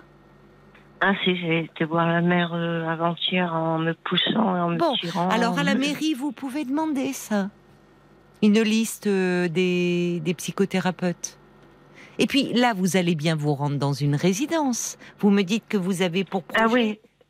D'accord. Oui, dans, dans, un mois ou deux, oui. Bon. Oui, mais il faudrait que tu me ramasses pas la petite cuillère. Alors, en attendant, il faut, que, il faut que vous voyez quelqu'un. Vous êtes allé voir la mère hier Ou le maire, plus exactement Non, là, là, la mère, la mère, MER. Ah, d'accord. Bon. Vous, là, vous semblez. Est-ce que vous êtes dans cet état complètement perdu depuis que vous avez appris ça? Oui. Mais je parle à personne, je ferme. Je vous l'ai dit. depuis que vous avez appris ça, depuis que vous avez eu accès à votre dossier Depuis une quinzaine de jours, euh, personne ne sait dans les mêmes que j'ai que j'ai été opérée, pas, pas les histoires. De, le, les opérations du cœur m'ont énormément choquée aussi. Oui, mais là, qui fait vos courses? Comment, euh, comment vous vous alimentez? Ah ben, Vous téléphonez aux prises uniques, même sans Internet, et ils vous livrent euh, ce qu'il y a à livrer pour D'accord. D'accord. Donc vous mangez, vous arrivez, euh, ça. D'accord. Oui. Disons que oui. Bon, donc ça vous vous êtes sorti un peu voir la mer, vous aviez besoin un peu de. la première fois, oui. Bon, alors écoutez, il faut. Euh, votre médecin donc a déménagé à Antibes, c'est ça? Vous pourriez pas Il faudrait que vous voyiez un médecin. Il faudrait voir un médecin là. Hein, à Je crois que oui. Il faut que vous voyiez un médecin. Mais, c'est la priorité là. D'accord? Non mais Aline, on va récapituler. Je vous comprends. Il faut là, vous pouvez pas rester dans cet état euh, comme ça. Bon, il faut que vous ayez un médecin. Euh, alors, euh, un médecin traitant, euh, ça doit pouvoir se, se trouver. Oui, euh, oui, oui, ça. sur- surtout à Nice, hein, il y en a beaucoup hein, de médecins. Il y a des endroits où, bon, moi, a- bon, et vous expliquez un petit peu là que vous êtes complètement sans dessus dessous depuis que, en constituant votre dossier, vous- Je l'ai dit au psychiatre de, de cette clinique. Ah ben alors on va vous mettre. euh, Alors, cette non, clinique, euh, c'est ça que j'essaie de comprendre. Vous étiez hospitalisé pourquoi dans cette clinique? Vous me dites c'est pas pour le ben, cœur. J'ai demandé, bon, euh, après euh, les interventions cardiaques, euh, comme ça allait pas, je me suis donc, j'ai donc fait ce dossier pour, euh, j'ai quand même eu le courage de faire, enfin le courage, de faire tout ce dossier, ça le remplit, bon. Et puis, euh, et puis tout, tout est revenu en une seule fois. Les interventions, le, le mal-être de ces papiers, Alors, et j'ai demandé, euh, et entre temps, je vous ai dit, j'ai demandé d'être reçue en psychiatrie. vous avez été on. Vous avez été hospitalisé dans la clinique psychiatrique, c'est ça? Oui, c'est une autre, hein, c'est pas D'accord. Donc c'est là où on disait Madame Intel est très angoissée, on va lui donner un petit peu des Oui, comprimés. voilà. Bon, alors est-ce que cette clinique, est-ce que cette clinique, vous ne pourriez pas la rappeler pour qu'il vous donne les coordonnées de, de quelqu'un en libéral que vous pourriez aller voir? Vous avez pensé. su trouver la clinique pour vous faire hospitaliser. Vous avez su faire cette démarche. Oui, Donc, euh, parce que je me sentais perdue. voilà, bon. Aujourd'hui, bah, vous pouvez euh, rappeler euh, et en disant j'aimerais voir un psychothérapeute en libéral. Pouvez-vous me donner les coordonnées de quelqu'un qui serait disponible assez rapidement? Ça vous paraît envisageable? Ça m'obligeait à sortir de chez moi. Vous téléphonez. Vous n'êtes pas obligé de Oh. sortir de chez vous. Vous téléphonez d'abord à la clinique. Oui. Bon. Ah oui, pour téléphoner à la clinique, oui. Alors, bah, écoutez, là, là, soit, euh, je, en fait, il va falloir que vous ressortiez de chez vous. Vous êtes sorti de chez vous pour voir la mère, Aline. C'est pas anodin d'aller voir la mère. Ah non, mais il n'y a, Bon. a que ça qui me rassure. Alors, est-ce que vous pourriez, est-ce que vous auriez besoin d'être à nouveau hospitalisé Peut-être un peu. Vous êtes sorti prématurément.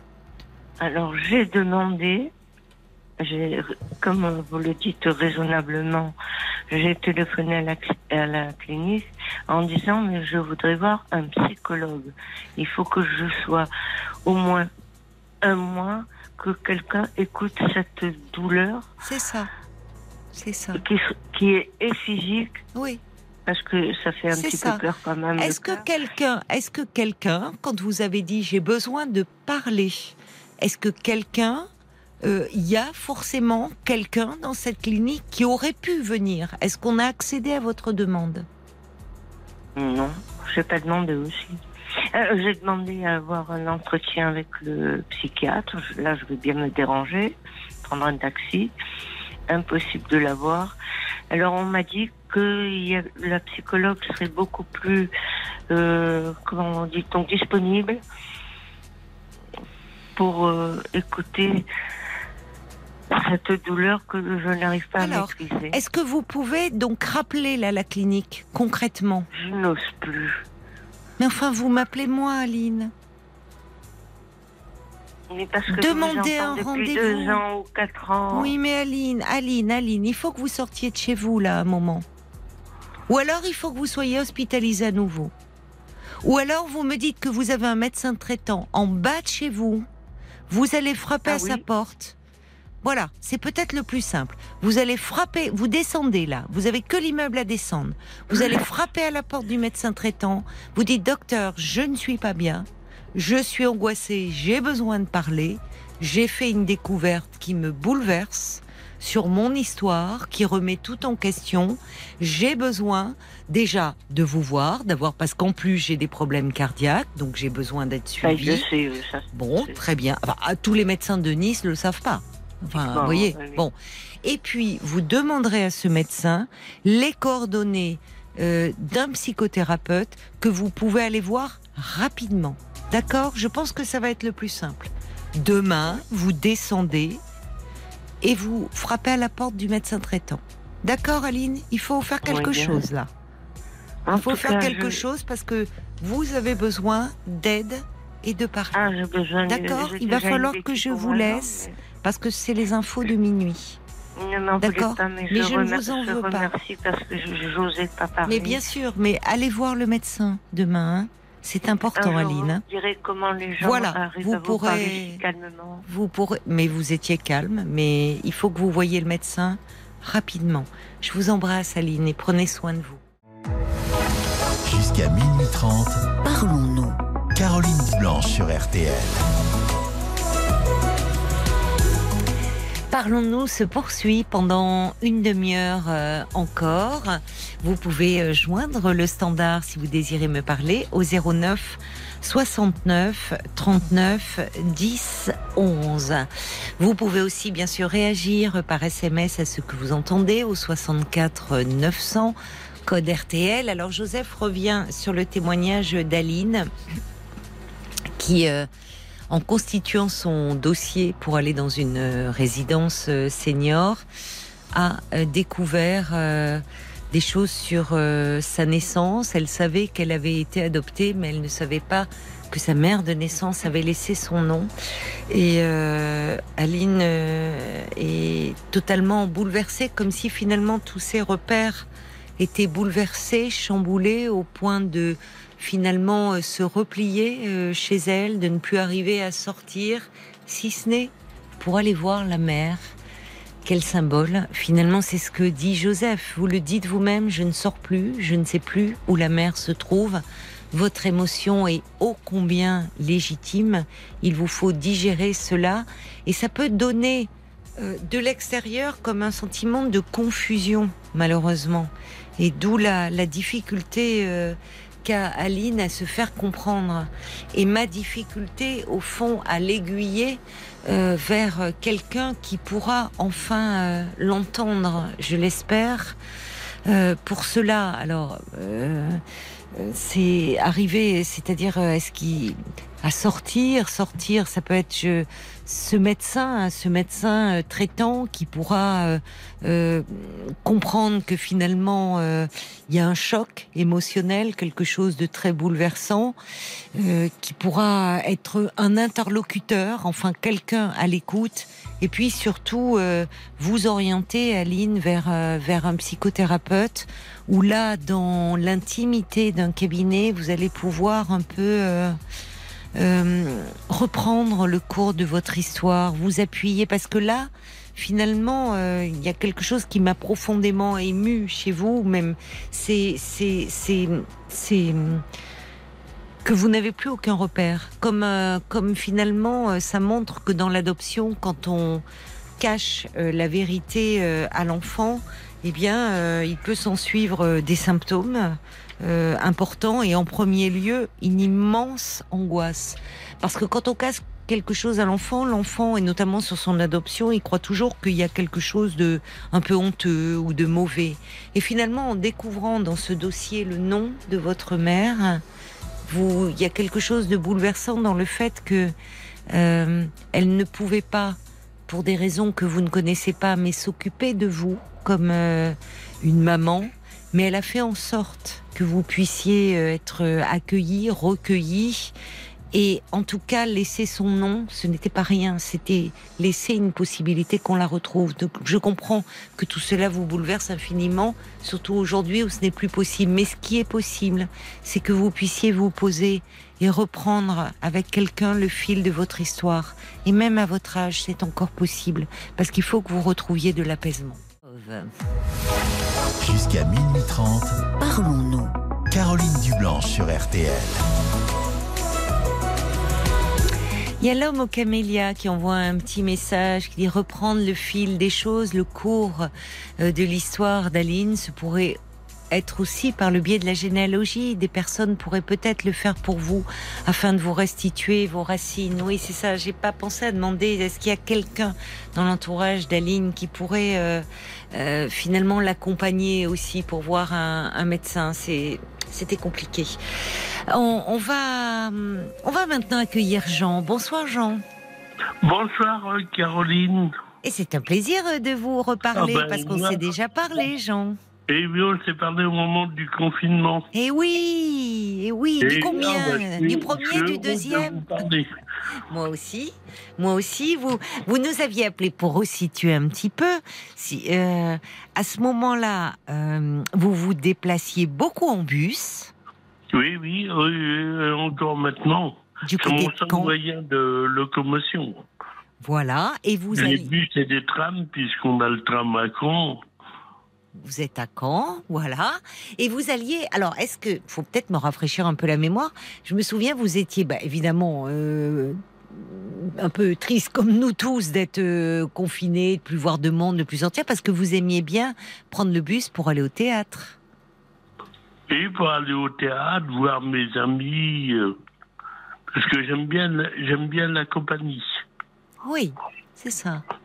Alors, depuis, ça y est, vous circulez à nouveau, Jean, J'ai repris le moral. Vous avez retrouvé le moral, ben, tant mieux. vous avez eu chaud aujourd'hui à Caen ou c'était supportable euh, Ça va, c'est supportable. Mais demain, ils annoncent 24. Oh, ben 24. Alors, 24, c'est la canicule à Caen euh, pas tout à fait, mais enfin, il va, il va faire chaud. Il va faire chaud. Mais c'est bien, 24, c'est raisonnable encore. Oui, oui. Oui. Oui, et puis je vois toujours, euh, je ne sais pas si vous vous rappelez, euh, Michel qui conduit un bus à Ah, oui. alors ben oui parce que alors ce qui était amusant bien sûr que je me rappelle de de Michel qui qui avait appelé suite à votre appel et qui dit mais j'ai cru reconnaître c'est le monsieur que très gentil que je, transporte. Depuis on en a parlé, je l'ai encore vu hier. Ben vous l'embrasserez pour moi. Oui, ben, elle m'a dit, quand je vous aurai au téléphone, de vous faire un gros bisou. Oh, ben, elle est adorable.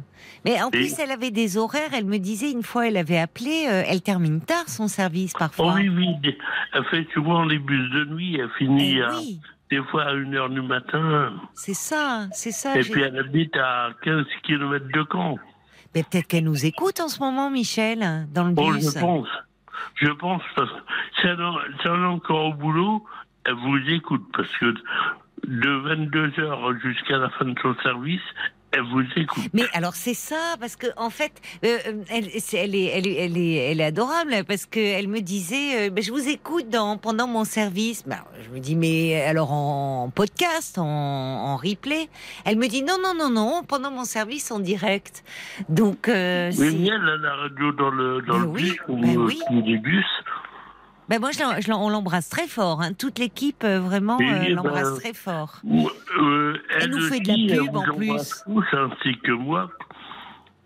je, suis heureux de vous parler. Eh ben moi aussi, Jean. Alors, vous avez retrouvé le moral Oui, oui. Bon. Et vous, ça va? Eh ben écoutez, c'est gentil de me demander. Ben oui, oui, oui, moi ça va. Oui, oui. Ça va tant mieux. Je suis contente de, de vous entendre également. Oui, ben moi aussi. Quand il n'y a rien à la télé ou qui ne m'intéresse pas, je mets mon poste sur RTL. Eh ben, vous avez très bien fait. C'est, euh, voilà, comme ça. J'ai, le numéro, j'ai le numéro en tête. 09 69 39 10 11. Il n'est pas facile à retenir, mais au moins il n'est pas surtaxé. Oui, oui, oui, il n'est pas surtaxé. Et puis nous, on est là du lundi au jeudi de 22h à minuit et demi euh, à vos côtés. Alors ça y est, vous avez retrouvé un peu, vous avez vu du monde à nouveau, vous sortez, vous avez revu vos amis. oui, comme je vous ai dit tout à l'heure, euh, moi, faut, faut que je sorte. Si je si je sors pas, je suis malheureux. Oui, bah oui, oui. Oui, je comprends, je comprends. Je suis tout seul, très malvoyant. Oui, oui, oui. Ça, avait, ça, ça a été dur, euh, cette ah période de, confinement, d'être comme ça, isolé. Euh. Et alors, qu'est-ce que vous avez prévu un peu pour, euh, pour l'été? Vous allez un peu partir ben, euh, Pas spécialement, il n'y a rien de... De prévu en ce moment? Non. non? Je fréquente toujours mes associations oui. de malvoyants. D'accord, d'accord. Donc ça a repris là aussi dans les associations. Oui, ah oui, oui, ça a repris depuis un moment. Mais c'est pareil, pendant le confinement, c'était arrêté. Et oui, tout était à l'arrêt. Hein. Ah oui, oui, tout était à l'arrêt. Est-ce que vous êtes revenu au théâtre depuis un peu? Est-ce que vous avez vu une pièce dernièrement? Euh, non. Non? Non, euh, j'ai des amis qui habitent pas loin du théâtre. D'accord. Mais j'ai pas revu de, de pièces. Vous n'avez pas revu de pièces. Vous n'avez pas retrouvé tout à fait vos habitudes d'avant le confinement encore? Oui, non, pas tout à fait. Mais enfin, ben, ça va. Je me, je me distrais. Euh. Ben, L'important, c'est que vous ayez retrouvé le moral. Hein. Oui, ah, oui, oui. Oui. Donc, alors, vous sillonnez quand euh, en long, en large, en travers, via les, grâce au bus? Ah, Oui, oui, je connais quand comme le fond de ma poche, c'est le dire. Et encore, j'ai ma poche, je n'ai jamais regardé dedans. Oui, oui. Et vous connaissez, euh, voilà, du coup, les, tous les conducteurs, les. Oui, les conducteurs, et puis j'ai beaucoup de copains, de copines. Qui font partie de l'association ou, euh, ou euh, Pas tous. Pas tous, non. Non, non, pas tous. J'ai des, des grands amis qui sont très gentils avec moi. Oui. Et alors, vous, vous êtes revenu au restaurant un peu euh, avec vos amis vous... Oui, ben, euh, c'est-à-dire que ma grande amie là, qui tenait un restaurant vient de vendre. Ah, elle vient de vendre son resto Oui, elle vient de vendre son resto. Pourquoi? Parce que c'est la, ben, la crise qui lui a été fatale Elle avait l'âge d'être en retraite. Ah bon, bah alors c'est très bien. Si c'est parce oui, que oui. oui. Et, et c'était là où vous vous retrouviez? Dans son resto. Qu'est-ce qu'elle faisait comme euh, c'était comme euh, enfin un resto de quoi de, une euh, La cuisine française. D'accord. Elle avait une que le nouveau là c'est de la cuisine espagnole, des tapas, des, des choses comme ça. Ah, c'est bon ça, la paella aussi Oui, oui, paella. Donc ça y est, elle a pu vendre, il y a, y a un repreneur. Oui, oui, il y a un repreneur. C'est sympa ça, les tapas autour d'un petit apéro. Ben oui, oui. Ben ça c'est bien alors. Donc, euh, donc alors elle va avoir plus de temps aussi votre amie si elle est à la retraite. Elle va pouvoir oui, vous oui, accompagner. Maintenant, on voyage beaucoup. Elle avait hâte de pouvoir voyager. Ah oui, d'accord. Là, elle revient du, du Vietnam. Ah oui, ah oui, en effet.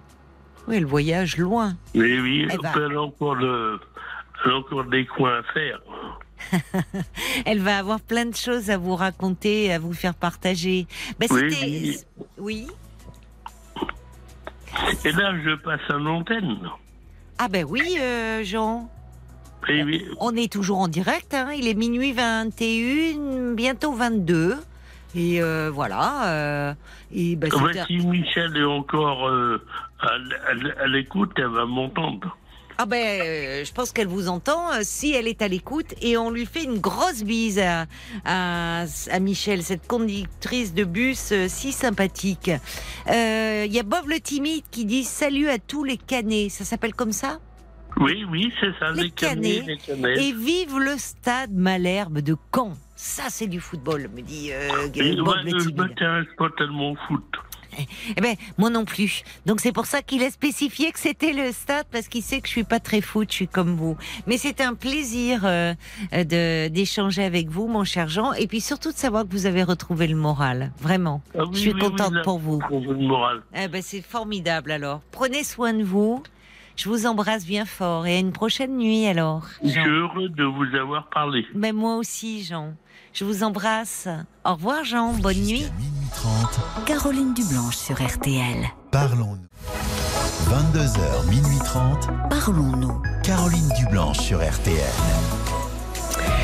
Parlons-nous euh, se termine, mais il y a maintenant Parlons encore. Exactement, le petit podcast bonus de l'émission qu'on enregistre juste après. Oh, d'ici une demi-heure à peu près. Euh, en quelques minutes, on aborde une thématique en rapport avec l'émission du jour ou, de la semaine. Voilà, c'est un concept, une définition, une idée. Comme ben, hier soir, on a fait qu'est-ce que la somatisation. On a aussi fait qu'est-ce que la résilience. Comment repérer un mal-être chez l'adolescent. On aborde plein de petites thématiques comme ça en quelques minutes euh, avec Caroline. Vous pouvez le retrouver euh, sur les plateformes hein, euh, de, de, podcast évidemment, mais vous pouvez aussi aller sur rtl.fr ou, ou, sur l'appli RTL pour pour pouvoir les écouter. Et ce soir, Alors, ce soir j'aimerais parler justement un peu d'adoption. Ah, il, il, reste des choses a, à dire. Il reste beaucoup à dire, euh, oui, sur le témoignage euh, d'Aline. Voilà, bah écoutez, euh, non, tu voulais ajouter quelque chose Non, ben c'est ce qu'on va faire alors. on va parler encore et encore, on n'en a jamais fini de parler. Je vous embrasse, je vous souhaite euh, une, une très belle nuit. J'espère que vous allez pouvoir euh, vous reposer. Il fait chaud hein, la nuit aussi, donc reposez-vous bien, faites de jolis rêves.